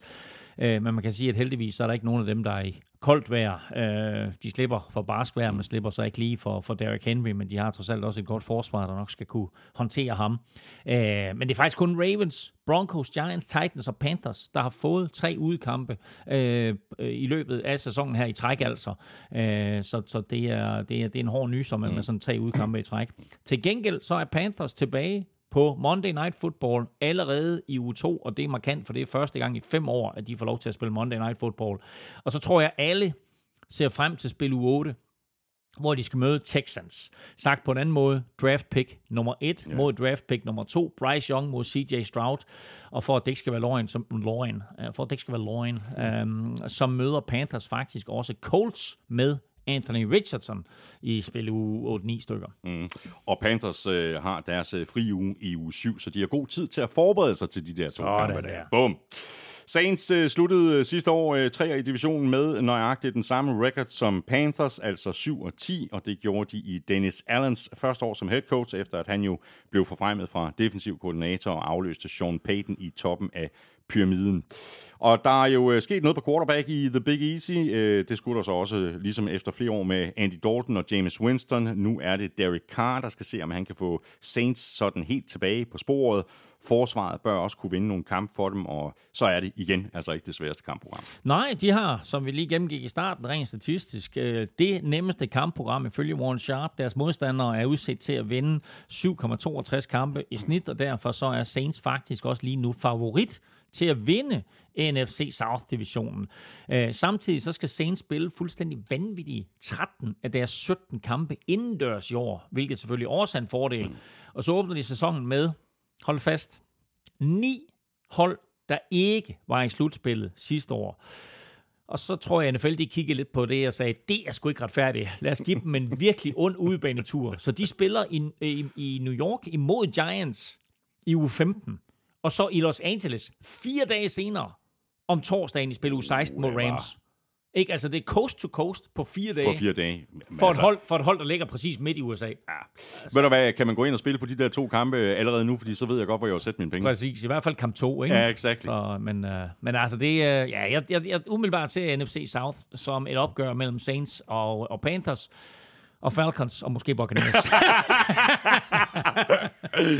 Saints øh, har deres øh, fri uge i, øh, i uge 11. Øh, det har øh, Falcons faktisk også. De sidder også over i øh, uge 11, og de sluttede også 7 og 10 øh, sidste år, fuldstændig ligesom Panthers og Saints øh, gjorde. Nu må vi så se, hvordan det her angreb med andetårs quarterback øh, Desmond Ritter kommer til at øh, tage sig ud. Det kan godt gå hen og blive eksplosivt med, med ham og Kyle Pitts, Drake London, Cordero Patterson, og så første rundevalget running back Bijan Robinson. Øh, og ligesom det gør sig gældende for resten af divisionen, så er det ikke det værste kampprogram, de kan se frem til. Nej, og de skal jo så også et smut til London, som vi talte om i, i starten af udsendelsen, så åbner de jo hele den her europæiske øh, NFL-turné øh, med kampen mod Jaguars på Wembley den 8. oktober i spil u 4. Øh, så derfor alle de europæiske fans, eller i hvert fald 80.000 plus, øh, mulighed for at se Bijan Robinson og, og resten af Falcons playmakers i levende live. Og så sluttede de sæsonen af med tre udekampe i de sidste fire uger. Og man kan sige, at NFC South-divisionen stadigvæk åben, så er det jo ikke en optimal afslutning på sæsonen for et hold, som vandt øh, en udekamp hele sidste år. Men det her, det er et nyt Falcons hold, øh, og jeg glæder mig bare til at se dem, og jeg glæder mig til at se, øh, om de kan bide skære med, øh, med Saints og Panthers, fordi det er altså en åben division. Falcons øh, har deres øh, fri uge i øh, uge 11. Så mangler vi bare lige en øh, enkelt division her i øh, NFC, øh, nemlig NFC Vest, hvor vi lægger ud med 49ers, der vandt divisionen sidste år med 13 og 4 og endte med at øh, tabe til Eagles i NFC-finalen, hvor de dybest set spillede med 10 mand på angrebet en stor del af kampen. Piu, piu, piu. Lige præcis, øh, quarterback-positionen er også den, øh, de fleste har fokus på øh, forud for øh, 23-sæsonen. Brock Purdy, han bliver næppe klar til uge 1, og så står den altså på enten Trey Lance eller Sam Darnolds. Forsvaret er stadigvæk øh, drabligt, øh, nu med ny defensiv koordinator Steve Wilkes. I- Altså, med hensyn til quarterback, så kan jeg ikke rigtig finde ud af meldingerne fra Santa Clara omkring Brock Purdy. Nu hører jeg, at han skulle være klar til training camp i august, men om han så bliver klar til øh, første runde mod Steelers, det er en anden sag, og så er spørgsmålet, om man overhovedet vil eller tør lade ham stille op imod TJ Watt i første øh, uge, eller lige give ham en, en blid indkørsel Ja. Som man siger, øh, i spil uge 2 mod Rams, selvom Aaron Donald jo heller ikke er skide sjov at skulle kigge ind i øjnene på, før man snapper bolden. En lille kuriositet i 49ers kampprogram er, at de møder fire hold i år, der har siddet over ugen inden. Sagt på en anden måde, fire gange i sæsonen, der møder de altså et hold, der har fri, og måske både har haft bedre tid til at forberede mm. sig, og også lige fået et øh, par skadede spillere øh, tilbage på fod. Og så skal de møde Seahawks på Thanksgiving i den tredje kamp, og det betyder faktisk, at alle holdene på Thanksgiving kommer fra NFC-halvdelen, og det er tre divisionsopgør. Lions Packers, Cowboys Commanders og Seahawks 49ers. Og 49ers, de sidder over midtvejs i sæsonen i øh, uge 9. Og Seahawks, de øh, sluttede jo øh, noget overraskende for de fleste med at nappe andenpladsen i divisionen sidste år med 9 og 8, hvilket var imponerende i det første år efter Russell Wilson og midt i, i sådan lidt af en, en genopbygningsfase. Draften sidste år var helt igennem imponerende. Gino Smith har fået en treårig kontraktforlængelse. Jeg tror faktisk, vi kan forvente os øh, rigtig meget af det her hold i år. Nu ovenikøbet med øh, Bobby Wagner tilbage på holdet, øh, og så en vigtig kamp i divisionen allerede i U1 hjemme mod Rams. Ja, og det var jo en kamp, som tidligere ville have været svært at opgøre, men nu lader til at være den bløde ende mod et, et hold, der hverken angrebsmæssigt eller forsvarsmæssigt sådan rigtig skræmmer nogen. Øh, Aaron Donald er jo mere eller mindre den eneste tilbageværende på forsvaret af, af det der tre eller fire kløver, som, øh, som vandt Super Bowl. Altså Von Miller er væk, Jalen Ramsey er væk, øh, med flere. Øh, derfra, øh, der møder Seahawks så Lions og Panthers, som jo også virker overkommelige øh, men trods alt har sådan lidt en x-faktor over sig. Men altså 3-0 er ikke umuligt øh, for Seahawks øh, i, i løbet af december. Til gengæld så er deres november og december barsk med fire kampe i træk mod Eagles hjemme, Cowboys ude, og to gange 49ers, inklusive det her opgør mm. på Thanksgiving. Øh, det kan altså være med til at afgøre ja. NFC-divisionen, og også for stor sidning. De her fire kampe i det hele taget, for, for, hele, øh, for stor afgørelse for, for sidningen i NFC, øh, de her fire ja. kampe i det hele taget. Seahawks øh, har deres øh, fri uge tidligt øh, på sæsonen, og det har de i uge 5. Og så videre til Rams, der, der sluttede med en 5-12 record i 2022, året efter, de vandt uh, Super Bowl. Spændende at se, hvad det bliver for et uh, Rams-hold i år. Uh, jeg vil ikke sætte næsen op efter alt for meget. Altså Aaron Donald, som du også lige nævnte, Elming, er selvfølgelig på plads på forsvaret, men der er blevet sagt farvel til en del profiler. Jalen Ramsey, som du også nævnte, Leonard Floyd, Bobby mm. Wagner. Og hvad bliver det på, på angrebet? Hvad bliver det for en udgave af Matthew Stafford, vi kommer til at se? Jeg synes, der er rigtig mange spørgsmålstegn, og kampprogrammet Cooper ser umiddelbart... Cooper tilbage. Ja, præcis. Ja. Øh, kampprogrammet ser umiddelbart heller ikke let ud. Øh, ni kampe på udebane, hvor de seks øh, af dem er mod hold, der var i slutspillet sidste år. Ja, og det hænger selvfølgelig lidt sammen med, at både Seahawks og 49ers kom i playoffs, altså deres divisionsmodstandere sidste år. Men derudover så har de altså Bengals og Eagles i de første uger. Altså af, af, ikke? Ja. Og så Ravens og Giants ude sent i sæsonen, og det er jo ikke kampe, som de kan forvente at vinde nogen af, uh, Rams lige nu. Uh, og NFL tror heller ikke på dem. Rams, de har kun fået to primetime-kampe, og helt usædvanligt for et vestkysthold så spiller Rams fire kampe kl. 19 dansk tid. Uh, skal man se på den positive side, så kan danske Rams-fans da endelig uh, få lov til at se deres hold, uden at det bliver sådan noget natteroderi. Uh, og så kan man så komme i seng tidligt, hvor man så kan græde sig lidt i søvn. Rams, de har deres uh, fri uge, sådan nogenlunde midtvejs af sæsonen i uh, uge 10. Og så mangler vi bare Cardinals, uh, som det ikke lige frem gik efter planen for sidste år, hvor det endte med en uh, sidste plads i divisionen og en uh, record på 4 sejre og 13 nederlag. Det kan næsten kun gå øh, fremad i år. Nu har de også øh, Hjalte Forholds, og så afløste øh, Eagles øh, tidligere defensiv koordinator Jonathan Gannon jo øh, Cliff Kingsbury som head coach. Kyler Murray, øh, han er jo på vej tilbage fra sin skade, som holdt ham ude en stor del af sidste sæson. Hvis Cardinals de skal godt for land, øh, så er det med at være fokuseret fra start. De første fem uger, der står den nemlig på fire modstandere mm. fra sidste års slutspil. Og helt ærligt, de kan ikke forvente at, at vinde ret mange af dem, eller nogen overhovedet. Jo, måske den første mod Commanders, men efter så står den altså på Giants, Cowboys, 49ers og Bengals. Det er en meget, meget hård start ja. for Hjalte i sine nye omgivelser. Vi arbejder jo på en tur til Las Vegas og Arizona, hvor vi skal ind og se Hjalte spille, selvfølgelig. Men mere om det, når vi sådan får styr på hoteller og billetter og fly og så videre. Og ellers vil jeg sige, at det kan blive en meget lang sæson for Cardinals fans, øh, fordi øh, som det ser ud nu, så starter Colt McCoy øh, på quarterback, og de virker øh, som et af de mere talentfattige hold øh, i NFL. Øh, de har godt nok Rams to gange, øh, som kan give en sejr. De har også Bears og til dels Texans, men ellers så ser jeg altså ikke ret mange sejre i horisonten for et hold, der jo for bare to år siden øh, lignede en potentiel Super Bowl-deltager. Øh, Uh, og NFL er også enig i, at Cardinals ikke er alt for spændende. De har tildelt Cardinals lige nøjagtigt 0 mm. kampe i bedste sendetid i 2023.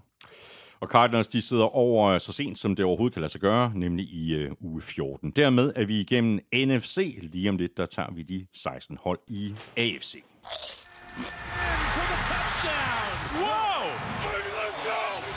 Ugen spiller præsenteres af Tafel.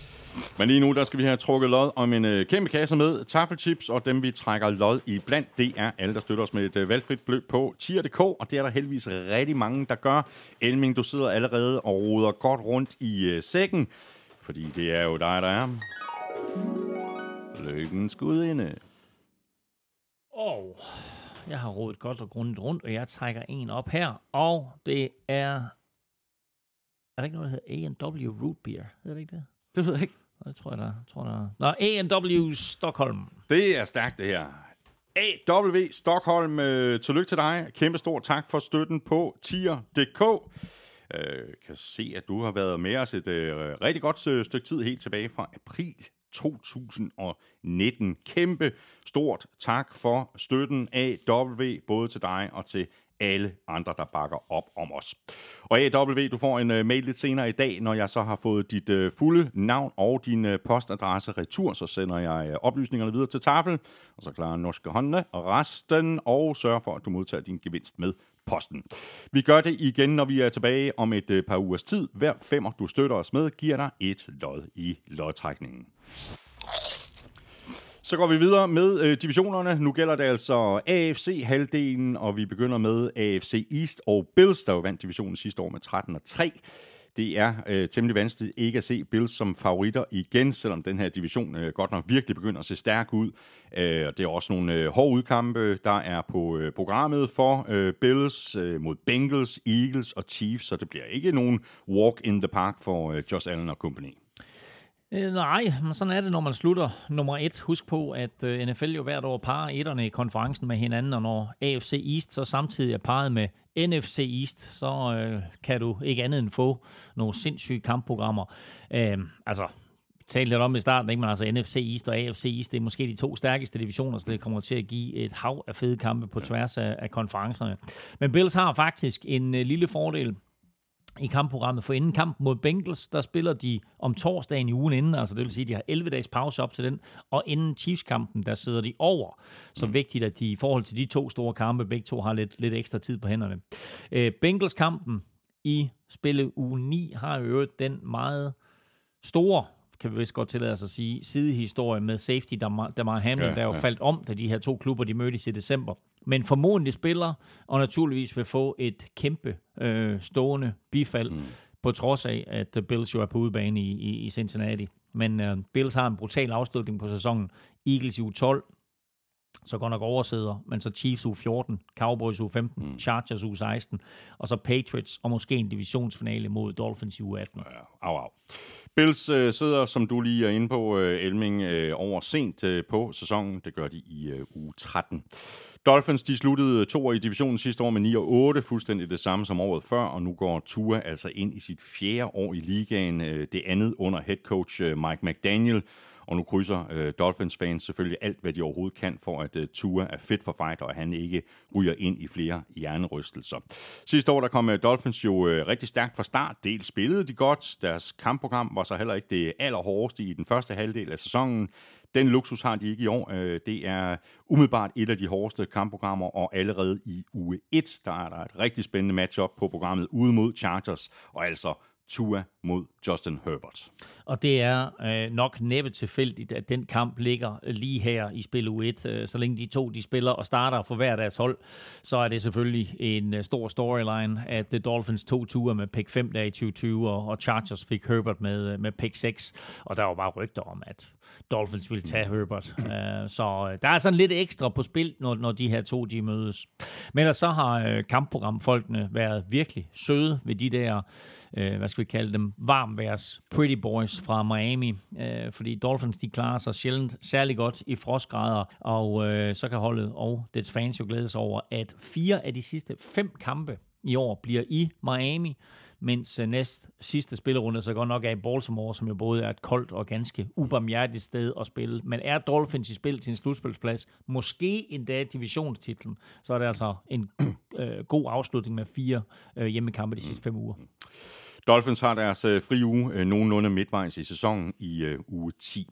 Patriots de sluttede tre i divisionen sidste år. En enkelt kamp dårligere end Dolphins, og altså med en øh, 8-9 record, og mens øh, Mac Jones havde en øh, rigtig fin rookie-sæson, så var hans andet år i ligaen ikke sådan vildt imponerende. Nu har Patriots øh, givet Mac Jones lidt mere arbejde med, med signingen af Juju Smith-Schuster, øh, der afløste Jacoby Myers som deres øh, wide receiver. Et spørgsmål er, om det er nok til at øh, hænge på i divisionen. Patriots har et øh, hårdt kampprogram og skal blandt andet øh, også spille i Tyskland, og så lægger de øh, lige ud med en øh, forholdsvis svær kamp på udebane mod de forsvarende NFC-mestre fra Eagles. Ja, man kan ikke kalde det en blød start for, for Patriots, der åbner med Eagles, så Dolphins, så ude mod Jets med Aaron Donald, øh, Aaron Donald, Aaron Rodgers, øh, og så ude mod Cowboys. Altså, det er jo lige ved, at det vil være godkendt af Patriots, hvis de ikke går 0 og 4 øh, vanvittig hård start for dem. Og så tænker man, nå, men så slutter de vel nemt af. Øh, nej, det gør de så heller ikke. For prøv lige at høre deres afslutning her. Chiefs i uge 15, ude, mod Mile, er ude på Mile High mod Broncos i uge 16, så Bills i uge 17, og så Jets igen i øh, U18. Så det her, det kan gå hen og blive ja. en, øh, en ganske hård sæson for Patriots, hvor den der åbningskamp mod Eagles og Tom Brady tilbage på Gillette Stadium bliver et af højdepunkterne. Ja. Ikke nødvendigvis kampen. Nej. Patriots, øh, de sidder over i, øh, i U11. Ja, og ved du hvad, og det er faktisk lidt sjovt. Ja. Fordi skal man se på noget som helst positivt omkring det, så sidst Patriots, de sad over i U11, der vandt de Super Bowl. Just saying. Just saying. Just ja. saying. ja, og, øh, og, og hvis det ender sådan, så er det virkelig, du hørte det her først. så mangler vi bare uh, Jets her i divisionen. Jets de sluttede 7 og 10 i Robert Salas uh, andet år som head coach, og selvom Jets de uh, sluttede nederst i divisionen, så var der rigtig meget, der pegede i den uh, rigtige retning, især den første halvdel af sæsonen. Og så virker det til, at øh, de måske i organisationen tog et øh, kig på situationen og sagde til sig selv, vi spiller egentlig OK fodbold. Mm. Kan vide, hvor langt vi egentlig kunne nå, hvis vi havde en ordentlig quarterback. Og så traded de sig til Aaron Rodgers og har sat øh, Zach Wilson på bænken. Og det her move, det har jo også smittet af på kampprogrammet og på planlægningen af de kampe, der bliver vist på national tv i USA. Altså hele seks kampe for Jets, så der er, er der er masser er af hype, ikke? Og det hele begynder, som du sagde, med en af dine favoritkampe til den kommende sæson, spil U1 kampen mod Bills. Øh, faktisk nok den allerfedeste kamp i første runde. Øh, og så altså, som vi nævnte lidt tidligere, ude mod Cowboys i U2, og så havde opgørt over dem alle i U3 mod Patriots, som Jets jo har tabt til 14 gange i træk. Ja, nu skal nu, det stoppe, ikke? Nu skal det stoppe. Øh, og så tror jeg faktisk, det meste af USA og Europa for den sags skyld øh, på det tidspunkt har opdaget, at Aaron Rodgers, han nu spiller for Jets, og NFL har det også til gode set Jets vil for første gang i 12 år at give dem en uh, Sunday night kamp. En lille sjov detalje, som vi uh, sagde i toppen, Jets og Giants, de mødes i år. Dermed bliver Jets det første hold i 90 år, der kommer til at spille 10 kampe på deres egen bane i grundspillet. Som AFC-hold, der har de ni hjemmekampe, mm. og så skal de møde Giants på MetLife. Og det betyder så også, at de fra 15. oktober til 6. november ikke skal væk fra The wow, Meadowlands. Wow. Jets øh, holder fri i øh, uge 7. Og så går vi videre til øh, AFC North, som Bengals satte sig på øh, sidste år med 12 og 4.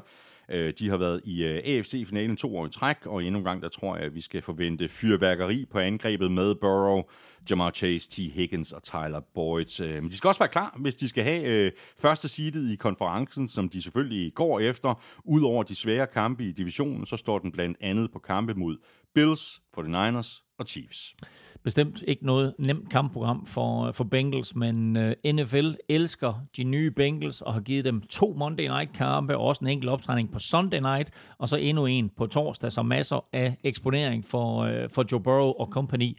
Og så inkluderer det jo ikke engang braget mod Kansas City Chiefs nytårsaften kl. 22.25, og der kommer der altså, jeg ved ikke om det er lovligt i Danmark, men der kommer fyrværkeri inden midnat, det kan jeg godt love. og uh, der vil sikkert være mange danske fans, der dropper både familiemiddag og, og 90 års fødselsdag i fjernsynet for at, at sidde og se endnu et episk battle mellem to af, af ligaens øh, bedste unge quarterbacks. Og som en lille krølle på halen, så er der åbne Ohio-mesterskaber i både første og sidste spillerunde, når Bengals åbner og slutter sæsonen mod Cleveland Browns. Stærkt. Bengals, de har deres øh, fri uge i øh, uge 7. Så har vi Ravens, øh, der sluttede to i divisionen sidste år med 10 og 7, og håbet i øh, Baltimore er selvfølgelig, at de får noget igen for deres øh, investering i Lamar Jackson. Øh, det kunne være rigtig fint, hvis han kunne klare sig igennem en hel sæson uden at blive øh, skadet. Nu må vi se, hvordan angrebet kommer til at se ud med den nye offensiv koordinator, Todd Monken. Øh, ikke umiddelbart det allerhårdeste kampprogram, øh, men øh, der er der nogle svære kampe kampe undervejs. I den sidste tredjedel af sæsonen, der løber de ind i øh, Chargers, Jaguars og 49ers. Og de to sidste mod Chargers og 49ers, de er begge to i Kalifornien. Ravens skal også til London for at møde Titans. Så de flyver og flyver og flyver, og de har over 30.000 rejsekilometer indbygget i årets kampprogram. Øh, Lamar Jackson har været fabelagtig på udebane i sin karriere indtil videre, hvor han er 21 og 9. Men det er altså også med masser af kampe sådan lige i nærheden, uden mange kilometer væk mod Cleveland, mm. mod øh, Cincinnati, mod øh, Pittsburgh, som jo ikke er verdens længste ture. Nu bliver hans og Ravens rejseevne for alvor testet. De rejste 8.500 km sidste år. Ikke? Altså, det er tæt på en firedobling. Ja. I hvert fald mere end en tredobling. Ikke? Øhm, og så skal vi jo se, om der med de her 260 millioner dollars, som Ravens de har givet Lamar Jackson, om der også følger en rejsegaranti med. øh, de åbner sæsonen med et forholdsvis let program. Øh, syv af deres første otte modstandere var ikke i playoffs sidste år, men slutter sig af med seks hold på syv uger, der var i playoffs, øh, og har som et af bare fem NFL-hold i år tre udkampe i træk i løbet af sæsonen. Så øh, et varieret kampprogram ja. for Ravens. Og så videre til øh, Steelers, øh, der fik øh, sluttet godt af sidste år og endte med en 9-8 record. Hatten af for Mike Tomlin endnu en gang, der gjorde det nærmest umuligt med en rookie quarterback, en ny defensiv koordinator, og så med TJ Watt siddende mm. skadet på sidelinjen ja, lige knap halvdelen af sæsonen. Steelers øh, ser ud til at blive øh, stærkere i år. De har haft en, en god offseason. Det er så også nødvendigt, hvis de vil hænge på i den her division. Ikke? Det er en bars division, hvor, hvor Bengals selvfølgelig er den nye Ducks. Øh, Ravens er lige efter, og, og Browns jo forventer store ting af, af mega-investeringen er Sean Watson. Og Steelers på en eller anden måde øh, skal finde sin plads, og, og jo helst ikke inden sidst. Men øh, som du lidt skitserer, altså i Mike Tomlin, der har de jo en head coach, der i sine 14 sæsoner i spidsen for Steelers aldrig har tabt flere kampe, end han har vundet. Jeg mener faktisk, de er jo 2 og 6 sidste år, inden øh, han fik vendt det hele på ja. hovedet, og de endte 9 og 8.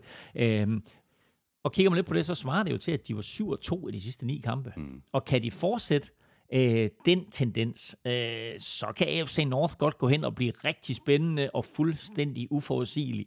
Men øh, uden for divisionen, der synes jeg ikke, at NFL var særlig søde ved Steelers. De fik tre udkampe på vestkysten mod Raiders, Rams og Seahawks, og øh, til gengæld så åbner de så sæsonen med to hjemmekampe. Og det har Steelers ikke prøvet siden 2010. Er det rigtigt? Det er vildt nok, ikke? Ja, jo, det er jo fuldstændig ja. crazy. Godt, så lukker og slukker vi for øh, AFC North med uh, Browns, der sluttede nederst sidste år med 7 og 10, og i forhold til Browns, så hviler alles øjne selvfølgelig på Deshaun Watson og på, hvordan han kommer til at se ud her, hvor han har en uh, fuld offseason øh, til at forberede sig, og altså også starter fra uge 1. Her kan han så allerede glæde sig til at skulle møde Bengals, så er vi ligesom i gang, og i uge 2, der står den på Steelers på udebane, Titans hjemme i uge 3, og Ravens hjemme i uge 4. Og du kunne blive ved. Men øh, det er en, øh, en dejlig lang periode, hvor de ikke skal væk fra Cleveland, og det kan man så øh, diskutere om er godt eller skidt, øh, når man har været i Cleveland. Men faktum er, at deres 33 dage fra 19. september til 21. oktober er den næst længste periode i NFL i år, øh, uden en udekamp, øh, kun overgået af Raiders med 34 fra midt oktober til juleaften. Øh, desuden så har Browns også fordelen af at møde øh, seks af de dårligste hold fra sidste år. Bears, Texans, Cardinals, Colts, Broncos og Rams. Øh, et par af dem, øh, Broncos og Colts, er så formodentlig blevet alvorligt opgraderet, men ikke desto mindre, så virker det jo som, som seks kampe, der kan vindes. Mm. Øh, og så er det klart, at alles øjne selvfølgelig hviler på øh, Deshaun Watson og hvad han kan i år to, hvor han jo får lov til at spille fra første fløjt og har en hel træningslejr bag sig og en helt stak nye våben omkring sig. Ja. Browns har deres øh, fri uge tidligt på sæsonen. Det har de allerede i øh, uge 5. Så går vi videre til øh, AFC South, hvor posen jo blev øh, rystet øh, alvorligt i øh, 2022. Jaguars gik fra worst to first og vandt divisionen med 9 og 8, og det er selvfølgelig ikke den vildeste records øh, som divisionsvinder, men jeg har en klar fornemmelse af, at det bliver endnu bedre i år for, øh, for Jaguars. Trevor Lawrence, han gik... Øh, Ja, han går ind i sit øh, i tredje år nu. Han tog et øh, kæmpe skridt øh, fremad sidste år, efter at øh, Doc Peterson jo øh, kom til som head coach, og Jaguars de får fornøjelsen af de her to kampe i, i London, mm. og der er de jo også vant til at spille. Ja, det er 10. år, øh, at de skal spille i, i London. Øh, de havde lige det der corona-år i 2020, hvor det hele blev aflyst, men ellers har de spillet der øh, hvert år siden 2014, eller ja, 20, 2004, mener jeg der, ikke? Øh, Og øh, nu får de altså både en hjemmekamp på Wembley og en udkamp i Tottenham, og det tror jeg godt kunne blive kutume for, for, for Jaguars fremover, inden de så flytter permanent til London i 2037. øh, men altså det her et år, hvor Jaguars jo ganske enkelt skal bevise, at de er det bedste hold i, i AFC South, altså Texans, Colts og ja, faktisk nok også Titans, øh, draftede jo øh, deres næste quarterback, og vi kan faktisk godt forvente at få dem alle tre at se i år. Øh, Jaguars er også blevet forstærket, øh, og deres kampprogram er på trods af, at de var et og sidste år, ikke sådan helt øh, uoverkommeligt. Øh, de åbner med Colts, så selvfølgelig en god tester mod Chiefs, der lige viser, hvilket niveau øh, Jaguars er på. Og så et en kamp mod et forholdsvis talentmæssigt Texans mandskab, inden de så drager til London. Det vil sige, at de kan godt være 2-1, med et helt 3-0, men lad os bare sige 2-1 er realistisk. Så drager de så til London til The Calvin Ridley Revenge Game ja. imod Falcons. Øhm, man kan så sige, okay, sidste års succes afspejler sig i kampprogrammet, fordi de har, øh, de har flere primetime-kampe, som vi jo ikke er vant til at se fra Jaguars. De har også en Monday Night-kamp for første gang i 13 år, når de skal møde Bengals øh, i U13. Og så lige til det, der stikker ud i øh, Jaguars øh, program, i de første tre uger i december, der har de en date med AFC North, hvor de møder Bengals, Browns og Ravens tre uger i træk. Det er sådan en trio af kampe, som kan få stor indflydelse. Også på AFC, så, AFC øh, North for en sags skyld, men selvfølgelig også på Jaguars sidning i slutspillet, som vi jo her sidder i maj og, øh, og antager, at de når. Ja. Og Jaguars, de sidder over midt øh, på sæsonen i, øh, i uge 9. Og så har vi øh, Titans, der sidste år må tage til takke med andenpladsen i divisionen med 7 og 10. Ryan Tannehill er, er klar til at give den et skud mere, hvis han ikke bliver traded, sådan som du var inde på i begyndelsen af udsendelsen. Eller bænket til fordel for Will Levis. Ja, lige præcis. Øh, uanset øh, hvem der kommer til at, at, at stå bag center, så kommer en, en stor del af angrebet fortsat til at køre igennem Derrick Henry, der i øvrigt er free agent øh, efter sæsonen på øh, papiret der har Titans ikke det mest øh, skræmmende kampprogram. Øh, det, der er skræmmende, det er måske, at det ser ud til, at resten af holdene i divisionen har forstærket sig mere, end Titans har. Eller jeg ved ikke, hvordan du ser på det. Øh, jeg er helt enig. Øh, jeg har lavet mit forårsmomentometer, som ligger inde på Gudklud, og der har jeg Titans tredje nederst. Mm. sagt på en anden måde, det er også det hold i AFC South, som har mindst momentum lige nu. Texans og Colts har fået nye quarterbacks draftet højt. Det har Titans også, men trods alt draftet i anden runde. og Jaguars er PT, hvis man kigger ned over holdkortet, bare et mere talentfuldt mandskab, så ingen tvivl om, at head coach Mike Rabel har en kæmpe opgave foran sig, og det hele starter allerede fra spil U1, hvor de har en kamp mod Saints. Der kommer lige til at sætte tonen for resten af sæsonen. Øh, det er ikke den sværeste opgave, selvom det er på udebane, øh, men det giver bare en indikation af, hvor Titans er, og om det stadigvæk fungerer at give Derek Henry bolden sådan en, en 25-30 gange øh, i løbet af en kamp hvis de stadigvæk er i live sidst på sæsonen, og det er jo ikke den sværeste division, og, og, og, og kollapser Jaguars, så kan alle fire hold vinde den division. Øh, men hvis de er i live der øh, sidst på sæsonen, så slutter de faktisk af fra Thanksgiving og sæsonen ud med fem ud af syv kampe på hjemmebane, og det kan altså godt blive, uh, blive en fordel. Og husk så på, at deres hjemmekamp i spil u 6 jo er i London mod Baltimore Ravens. King Henry skal til London. og ugen, og, efter, ugen efter, der holder de øh, deres fri uge. Sådan. Og så øh, med jeg bare lige sige også, at øh, vi allerede nu kan mærke en enorm opmærksomhed omkring den kamp øh, i Tottenham. Så går vi videre til øh, Colts, der havde en øh, helt igennem skuffende sæson i 2022, hvor det endte med fire sejre, 12 nederlag og en enkelt uafgjort quarterback. Rouletten, den kørte videre. Der var ikke gevinst ud for Matt Ryan. Nu håber Colts så, at øh, der er jackpot med Anthony Richardson, som de jo tog med øh, pick 4 i årets draft. Og det kan godt være, at øh, Colts ikke har det mest øh, skræmmende kampprogram. Øh, det kan godt gå hen og blive lidt tricky med en øh, rookie quarterback og en rookie head coach på én gang, men omvendt, så kan det også blive en succes, hvis øh, den gode Shane Steichen, han er villig til at læne sig op af Richardsons øh, evner til at løbe med bolden, samtidig med, at han kan få lov til at udvikle sig i kastespil. Og tænk på Shane Steichen, ikke? Han havde Jalen Hurts, så han ved, hvordan ja, det er sådan, at man, uh, man, man, man tager sådan en quarterback og stille og roligt fører ham frem, ikke? Altså, vi så sidste år uh, Jalen Hurts uh, lukrere på sin løb, løbeevner, ja, ja. men også være super dygtig til at kaste bolden. Uh, og med hensyn til Anthony Richardson, altså så husk på, han var jo kun den den tredje quarterback draftet øh, i år, altså Bryce Young 1 og CJ Stroud 2 og Anthony Richardson 4. Øh, Men jeg glæder mig vanvittigt meget til at se Richard. Jeg glæder mig også til at se, uh, se Bryce Young selvfølgelig, men det bliver bare spændende at, at følge øh, den her øh, Jalen Hurts-klon i en Cam Newton-krop. Altså, det er, ja, det, det, ja. det, det, det, det, der er så vildt, ikke? Um, og som tidligere nævnt, så mødes han og Bryce Young jo øh, i år, når øh, Colts og Panthers krydser klinger i spil u 9. Og hvis Anthony Richardson han formår at løfte angrebet, så kan Colts altså blive en rigtig, rigtig svær størrelse at håndtere. Og hvis de kommer godt ud af oktober, øh, og de ligesom øh, kan skimte playoffs, så kan de også godt overraske og nappe øh, AFC South-divisionen.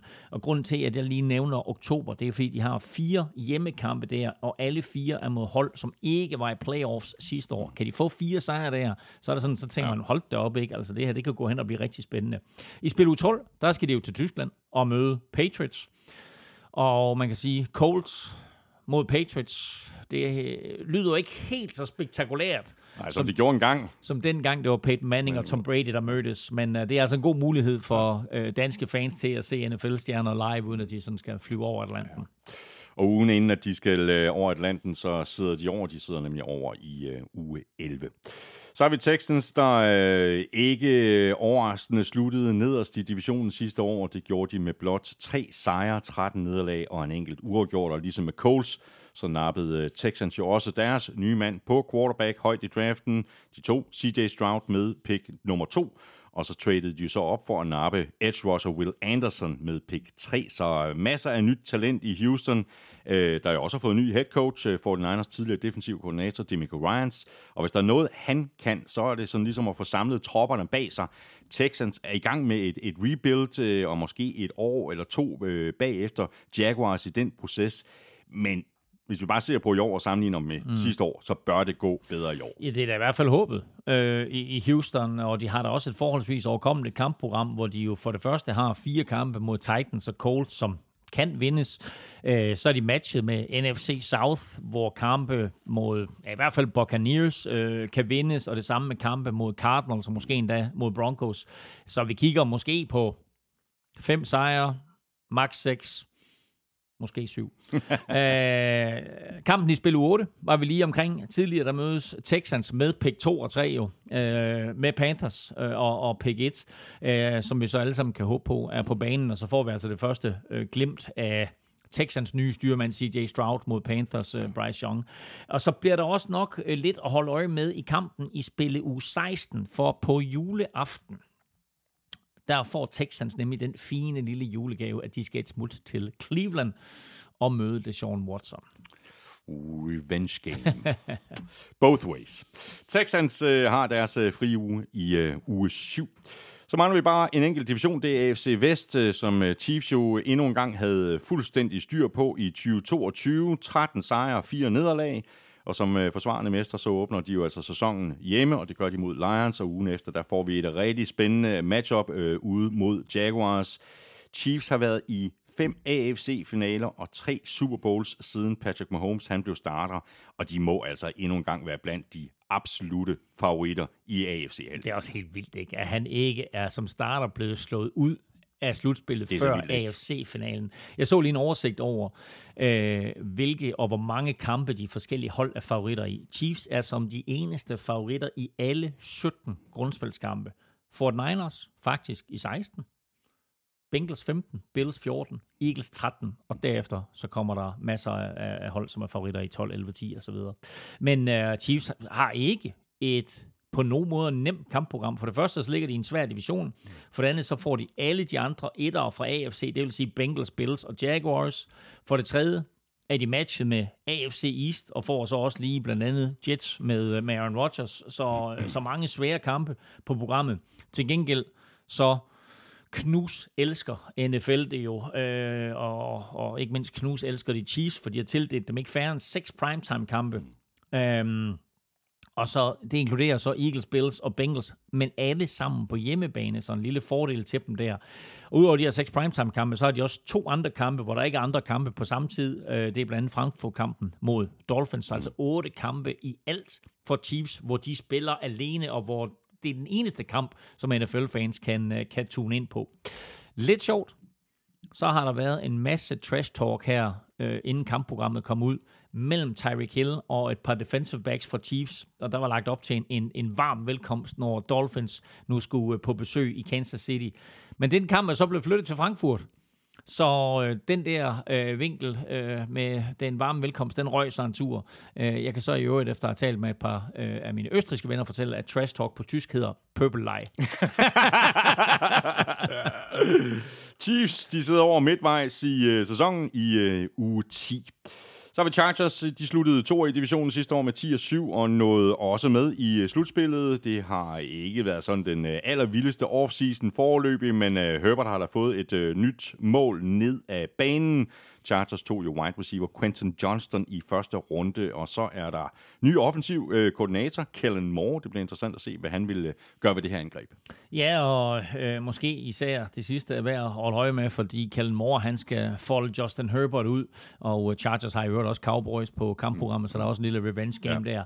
der. Um, men om det her med, med, med, med ny offensive coordinator og ny våben, om det er nok til at følge med Chiefs, det må med sæsonen jo vise.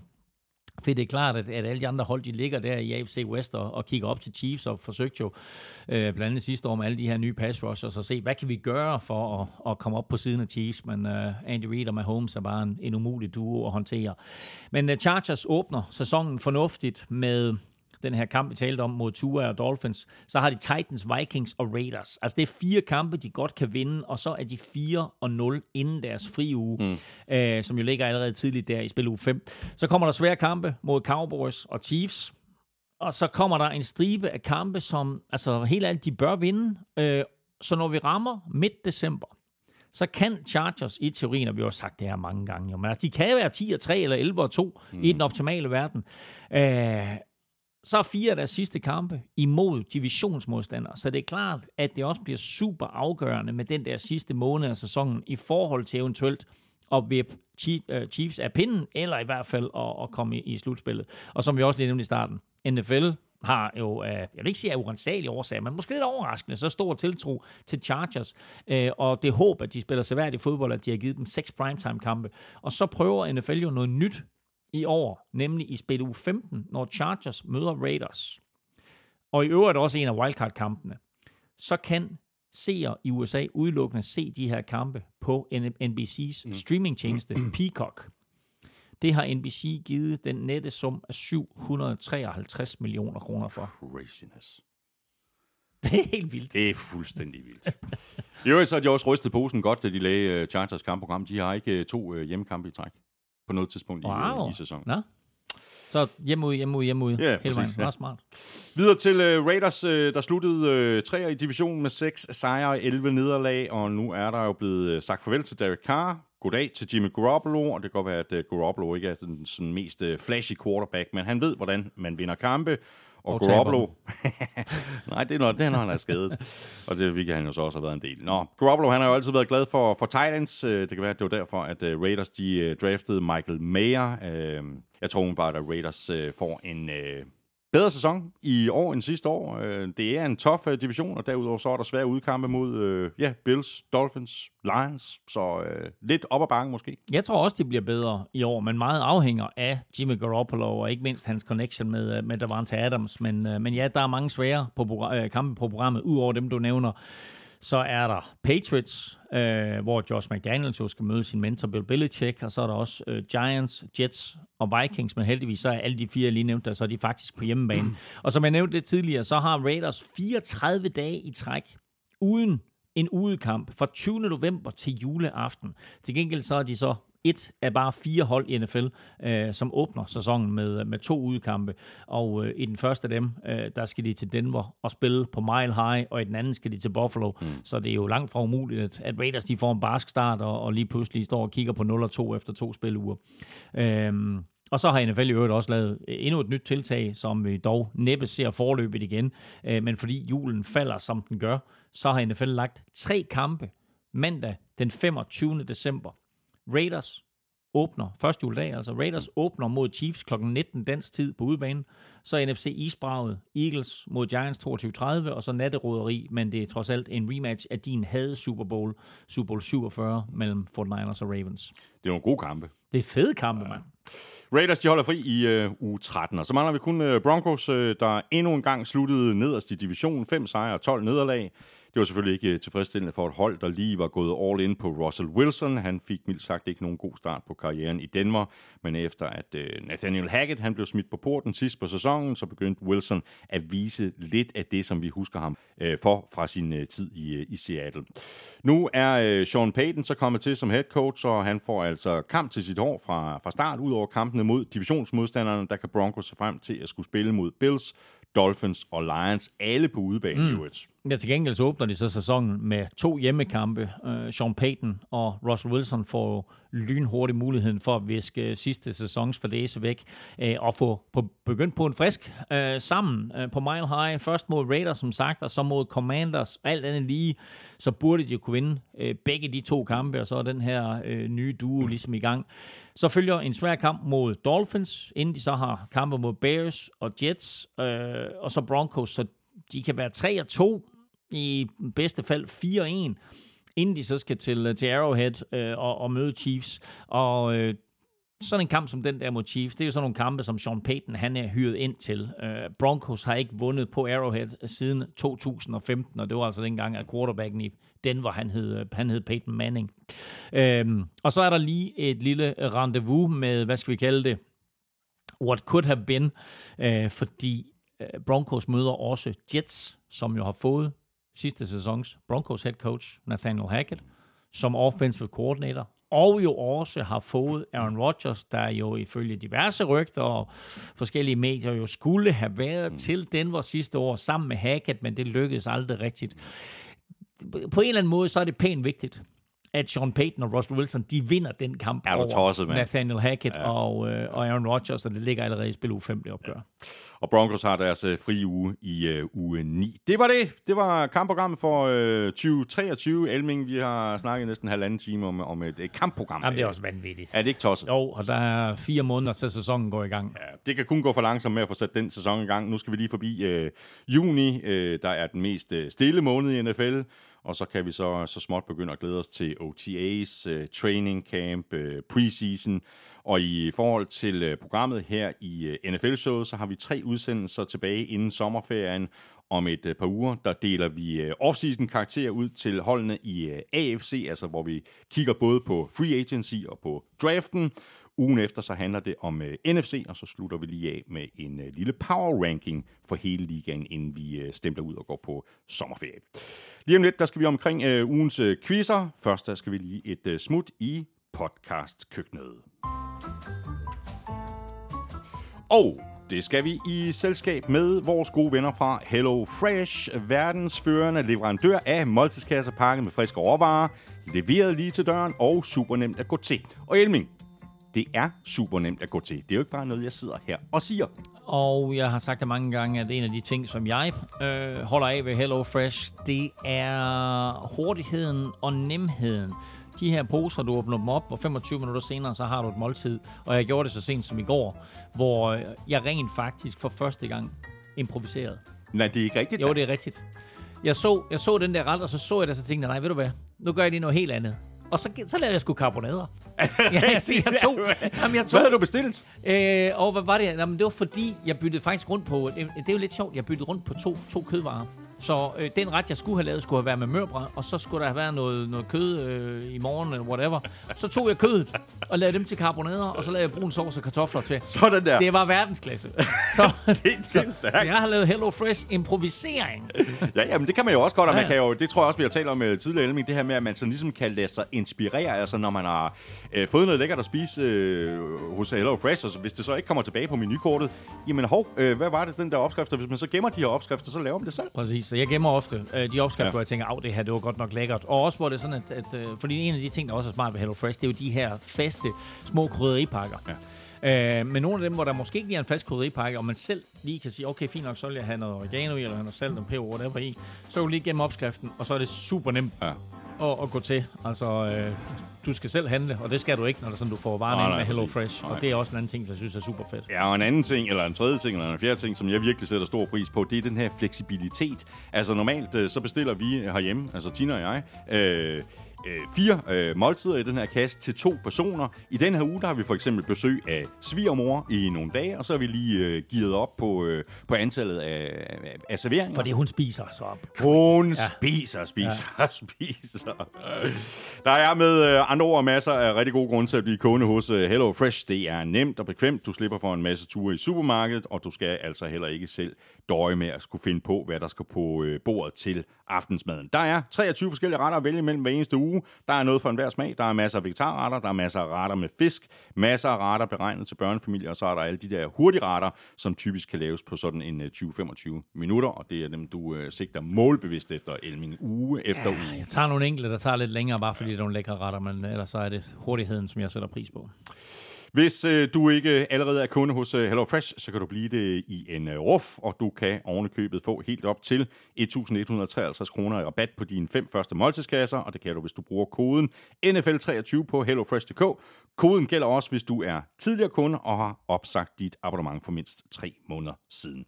Du hænger ikke på noget som helst. Du kan altid melde fra igen, eller holde pause, hvis du for eksempel skal ud og rejse, eller hvis du simpelthen bare har andre madplaner. HelloFresh.dk er adressen. Brug koden NFL23 og spar helt op til 1153 kroner på dine fem første måltidskasser. Vi skal have quizzen! Åh. Oh. Det er tid til quiz, quiz, quiz, quiz, quiz.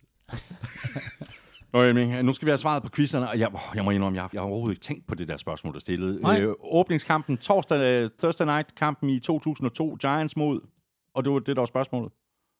Hvem spillede Giants mod i 2002 i den første torsdags åbningskamp i NFL's historie? Jamen, du får den her helt officielt. Jo, kom nu. Du har... Øh, Ja, altså, jeg har, ja, der er 31 muligheder, det er Præcis. fuldstændig korrekt. Ja. Ja. Øh, og det skulle give mening. Øh, Og ja, altså, så meget mening, som ting nu giver i min verden. kan du hjælpe lidt? øhm, Altså i stedet for, at jeg, jeg bare de, sidder de, møder, og... de møder hinanden i år igen. Det er også to hold, der har mødt hinanden mange gange i playoffs. Ja, De har spillet et par øh, legendariske playoff-kampe mod hinanden. ja, Blandt andet var Joe Montanas sidste kamp ja. imod ja, dem. Ja, det er, det er 49ers så, ikke? Jeg så siger Joe Montana. Ja, ja, Hvor er det tåbeligt. Hvor er det tåbeligt. Jamen, det er selvfølgelig Nej, ved du hvad, jeg sad, ah, før du sagde Joe Montana, ja, Ja, så ja. kom jeg faktisk i, i tanker om uh, Jeff Garcia og, og Terrell Owens og den her helt forrygende uh, comeback-sejr, som de, uh, de havde på Candlestick Park. Jeg kan ikke huske årstallet, men uh, det var selvfølgelig ikke, det var, det var, det var senere end 2002. Men uh, 2002, det var også med Jeff Garcia. Garrison Hurst var også på holdet. Jamen, Garrison Hurst scorede øh, i den Okay, her kamp. okay. Okay. Fort Niners vandt 16-13. Ja! Og øh, Garcia, han kastede et touchdown, og øh, det gjorde han til netop øh, Garrison Hurst. Og det var, de, det var det eneste touchdown, som 49ers scorede i kampen derudover. Men det var nok. Så scorede de øh, tre field goals, og øh, Kerry Collins kastede tre interceptions for øh, New York Giants. Til gengæld så scorede en running back, du måske har hørt om for New York Giants, der hed Tiki Barber. Uh. Godt, jamen så fik vi styr på det. Dejligt, du lige øh, hjalp Ja, der var lidt. med, Ja, du, med Sådan Montana. der, sådan der ja. Oh, Montana. Ja, det- præcis. Ja, det, det er Chiefs. Ja, jeg skulle have sagt det. Nå, anyway, ja, det ved jeg ikke, jeg skulle have sagt. Det var lige meget. Men hey, du var god. Du var god. Du, du fandt, du fandt for Niners, ja. Det var godt. Så var der den der en uh, top 5 uh, over uh, spillere, der har scoret flest touchdowns ja. Ja. i en enkelt uh, sæson. Som uh, sagde i begyndelsen af udsendelsen, så har jeg lavet sådan en top 11. Det er 10 spillere, men en af spillerne figurerer to gange. Ja. Så jeg er nødt til at starte med LaDainian Tomlinson. Yes, uh, som også ligger nummer 1 på listen med 31 touchdowns. Godt. Øh, så ser jeg Priest Holmes. Ja tak. Uh, han ligger nummer 3 på listen, og så ligger han også nummer 1, 2, 3, 4, 5, 6. Okay, der er simpelthen en mellem LaDainian Tomlinson og Priest Holmes. Det er korrekt. Og Sean Alexander. Det er fuldstændig korrekt. Ja. For Seahawks i 2005 med Præcis. 28 touchdowns, og Priest Holmes i 2003 havde 27 touchdowns. Okay. Øhm, så har vi 1, 2, 3. Ja, Øhm, er Randy Moss på listen? ja men han er langt øh, nede. Ja, Ja. han, er, han er i top 10. Mm. Uh, 1, 2, 3, 4, 5, 6, 7, 8. Han er nummer 8. Okay. Imponerende af en, øh, af en wide receiver. Meget. Øhm, Fordi det er jo primært uh, running Præcis, backs. det er klart, det er primært running backs. Curtis Martin. Nej. Øh, en spiller, der gjorde det rigtig godt for Rams omkring øh, årtusindskiftet. Oh, omkring år 1000 skiftet. Ja. Jerome Bettis. Nej. Omkring år 1000 skiftet. Uh, altså, jeg, Rik- øh, Altså, han, han er på listen her med 26 touchdowns, og den øh, Altså, vil- scoringsrekord havde han i, øh, i år 2000. der satte han sgu for Rams. Ej, hvem er det? Hvorfor kan jeg ikke huske det? I år 2000. Han er ikke Øh. sheriff. I shot the sheriff, but I did not shoot the Og han er, heller, han er heller ikke øh, politibetjent. Han er ikke sheriff, og han er ikke politibetjent. Han er ikke officer. Han er marshal. det er han nemlig. Han, åh, oh, Marshall Falk. Præcis. Åh oh, ja, for pokker, hold da kæft, åndssvagt. Øh, nå, men hvad så med Adrian James? Øh, er ikke på listen. Nej, Ja, det er han sikkert, men var, længere var, nede. Marshall Falk var fire. Ja. Okay, lad os prøve Todd Gurley. Øh, han er også på listen, men som nummer 15-16 Okay. stykker. Jeg har, jeg, jeg, jeg, har, jeg har kun taget Eric top 10 Dickerson. med. Øh, heller ikke. Øh, skal jeg hjælpe dig med et årstal? Ja, Og ja. en klub. Nej, prøv at starte med et årstal. 1995. Så skal jeg have en klub også. Cowboys. Emmett Smith? Fuldstændig Okay, korrekt. det er bare også tåbeligt. Det er da ikke tåbeligt. Nå, men det er tåbeligt, Det jeg ikke siger ham. Godt, så det var altså LaDainian Det var, Tomlinson. det var, det var top 5. Det var den nemlig. Sean Alexander, Priest Holmes, Marshall Falk og Emmett Smith. Ja. Øh, så var der Priest Holmes igen på Ja. ja. 6. pladsen. Ja. Ja. Og så har vi øh, en spiller fra Redskins i helt tilbage i 1983. Redskins i 83. John Riggins. Ja, det er fuldstændig korrekt. Ja. Og så har vi øh, Randy Moss Ja. ja. øh, for Patriots i Ja. 2007. Så har vi Terrell Davis for Broncos i 98. Jerry Rice for 49ers mm. i 87. Wow, hold da op, ja. og så har vi den gode, øh, eller den onde, O.J. Simpson, Bills wow. i 1975. Ja. Ja. Det var det sidste for i dag. Tak for det, Emil. En fornøjelse som altid. I lige måde, stor fornøjelse. Vanvittigt, vi kan tale om kampprogrammet i over halvanden time. Sådan er det.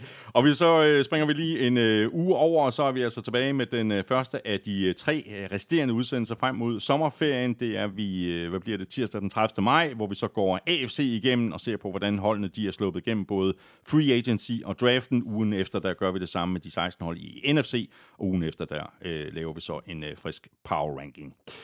Tusind tak, fordi du lyttede med. Hvis du synes om det, vi laver, så tag at øh, anbefale os til alle dine venner. Du er også meget velkommen til at stikke os en anmeldelse, og helst en af dem med øh, fem store stjerner. Et af de steder, det er muligt, for eksempel i øh, Apple Podcast eller i øh, Spotify.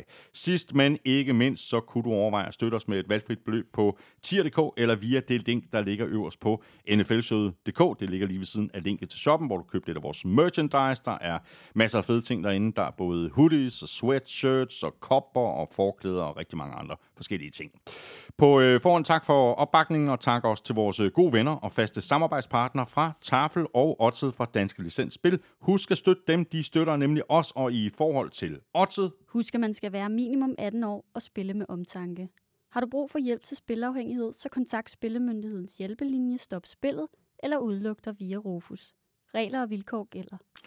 Husk også øh, tilbuddet fra Hello Fresh lige nu. Der kan du få helt op til 1.153 kroner i rabat på dine fem første måltidskasser. Det kan du, hvis du signer op på hellofresh.dk og bruger vores kode NFL23. Den kode den gælder både, hvis du er ny kunde, eller hvis du er tidligere kunde og har øh, opsagt dit abonnement for mindst tre måneder siden. Du kan følge showet på øh, Twitter, Facebook og Instagram. Der kan du øh, kommentere og stille spørgsmål, og det kan du også på mailsnablag.nflshowet.dk. Følg Mr. Elming på Twitter på snablag NFLming. Mig kan du følge på snablag Thomas Kvartrup. Det var alt for i dag. Tak for nu. NFL-showet er produceret af Kvartrup Media, der også producerer Born Unplugged, PL-showet og Golf-showet. PL-showet giver dig alt om Premier League hver mandag. Golf-showet ligger klar hver tirsdag morgen, og Born Unplugged er som regel ude fredag eftermiddag, bare ikke nu på fredag, hvor vi holder fri i anledning af Kristi Himmelfart. Husk også Vil Europa-podcasten, hvis du er til cykelsport. Elming og jeg er tilbage igen om et par uger. Er det godt så længe. Hot odds.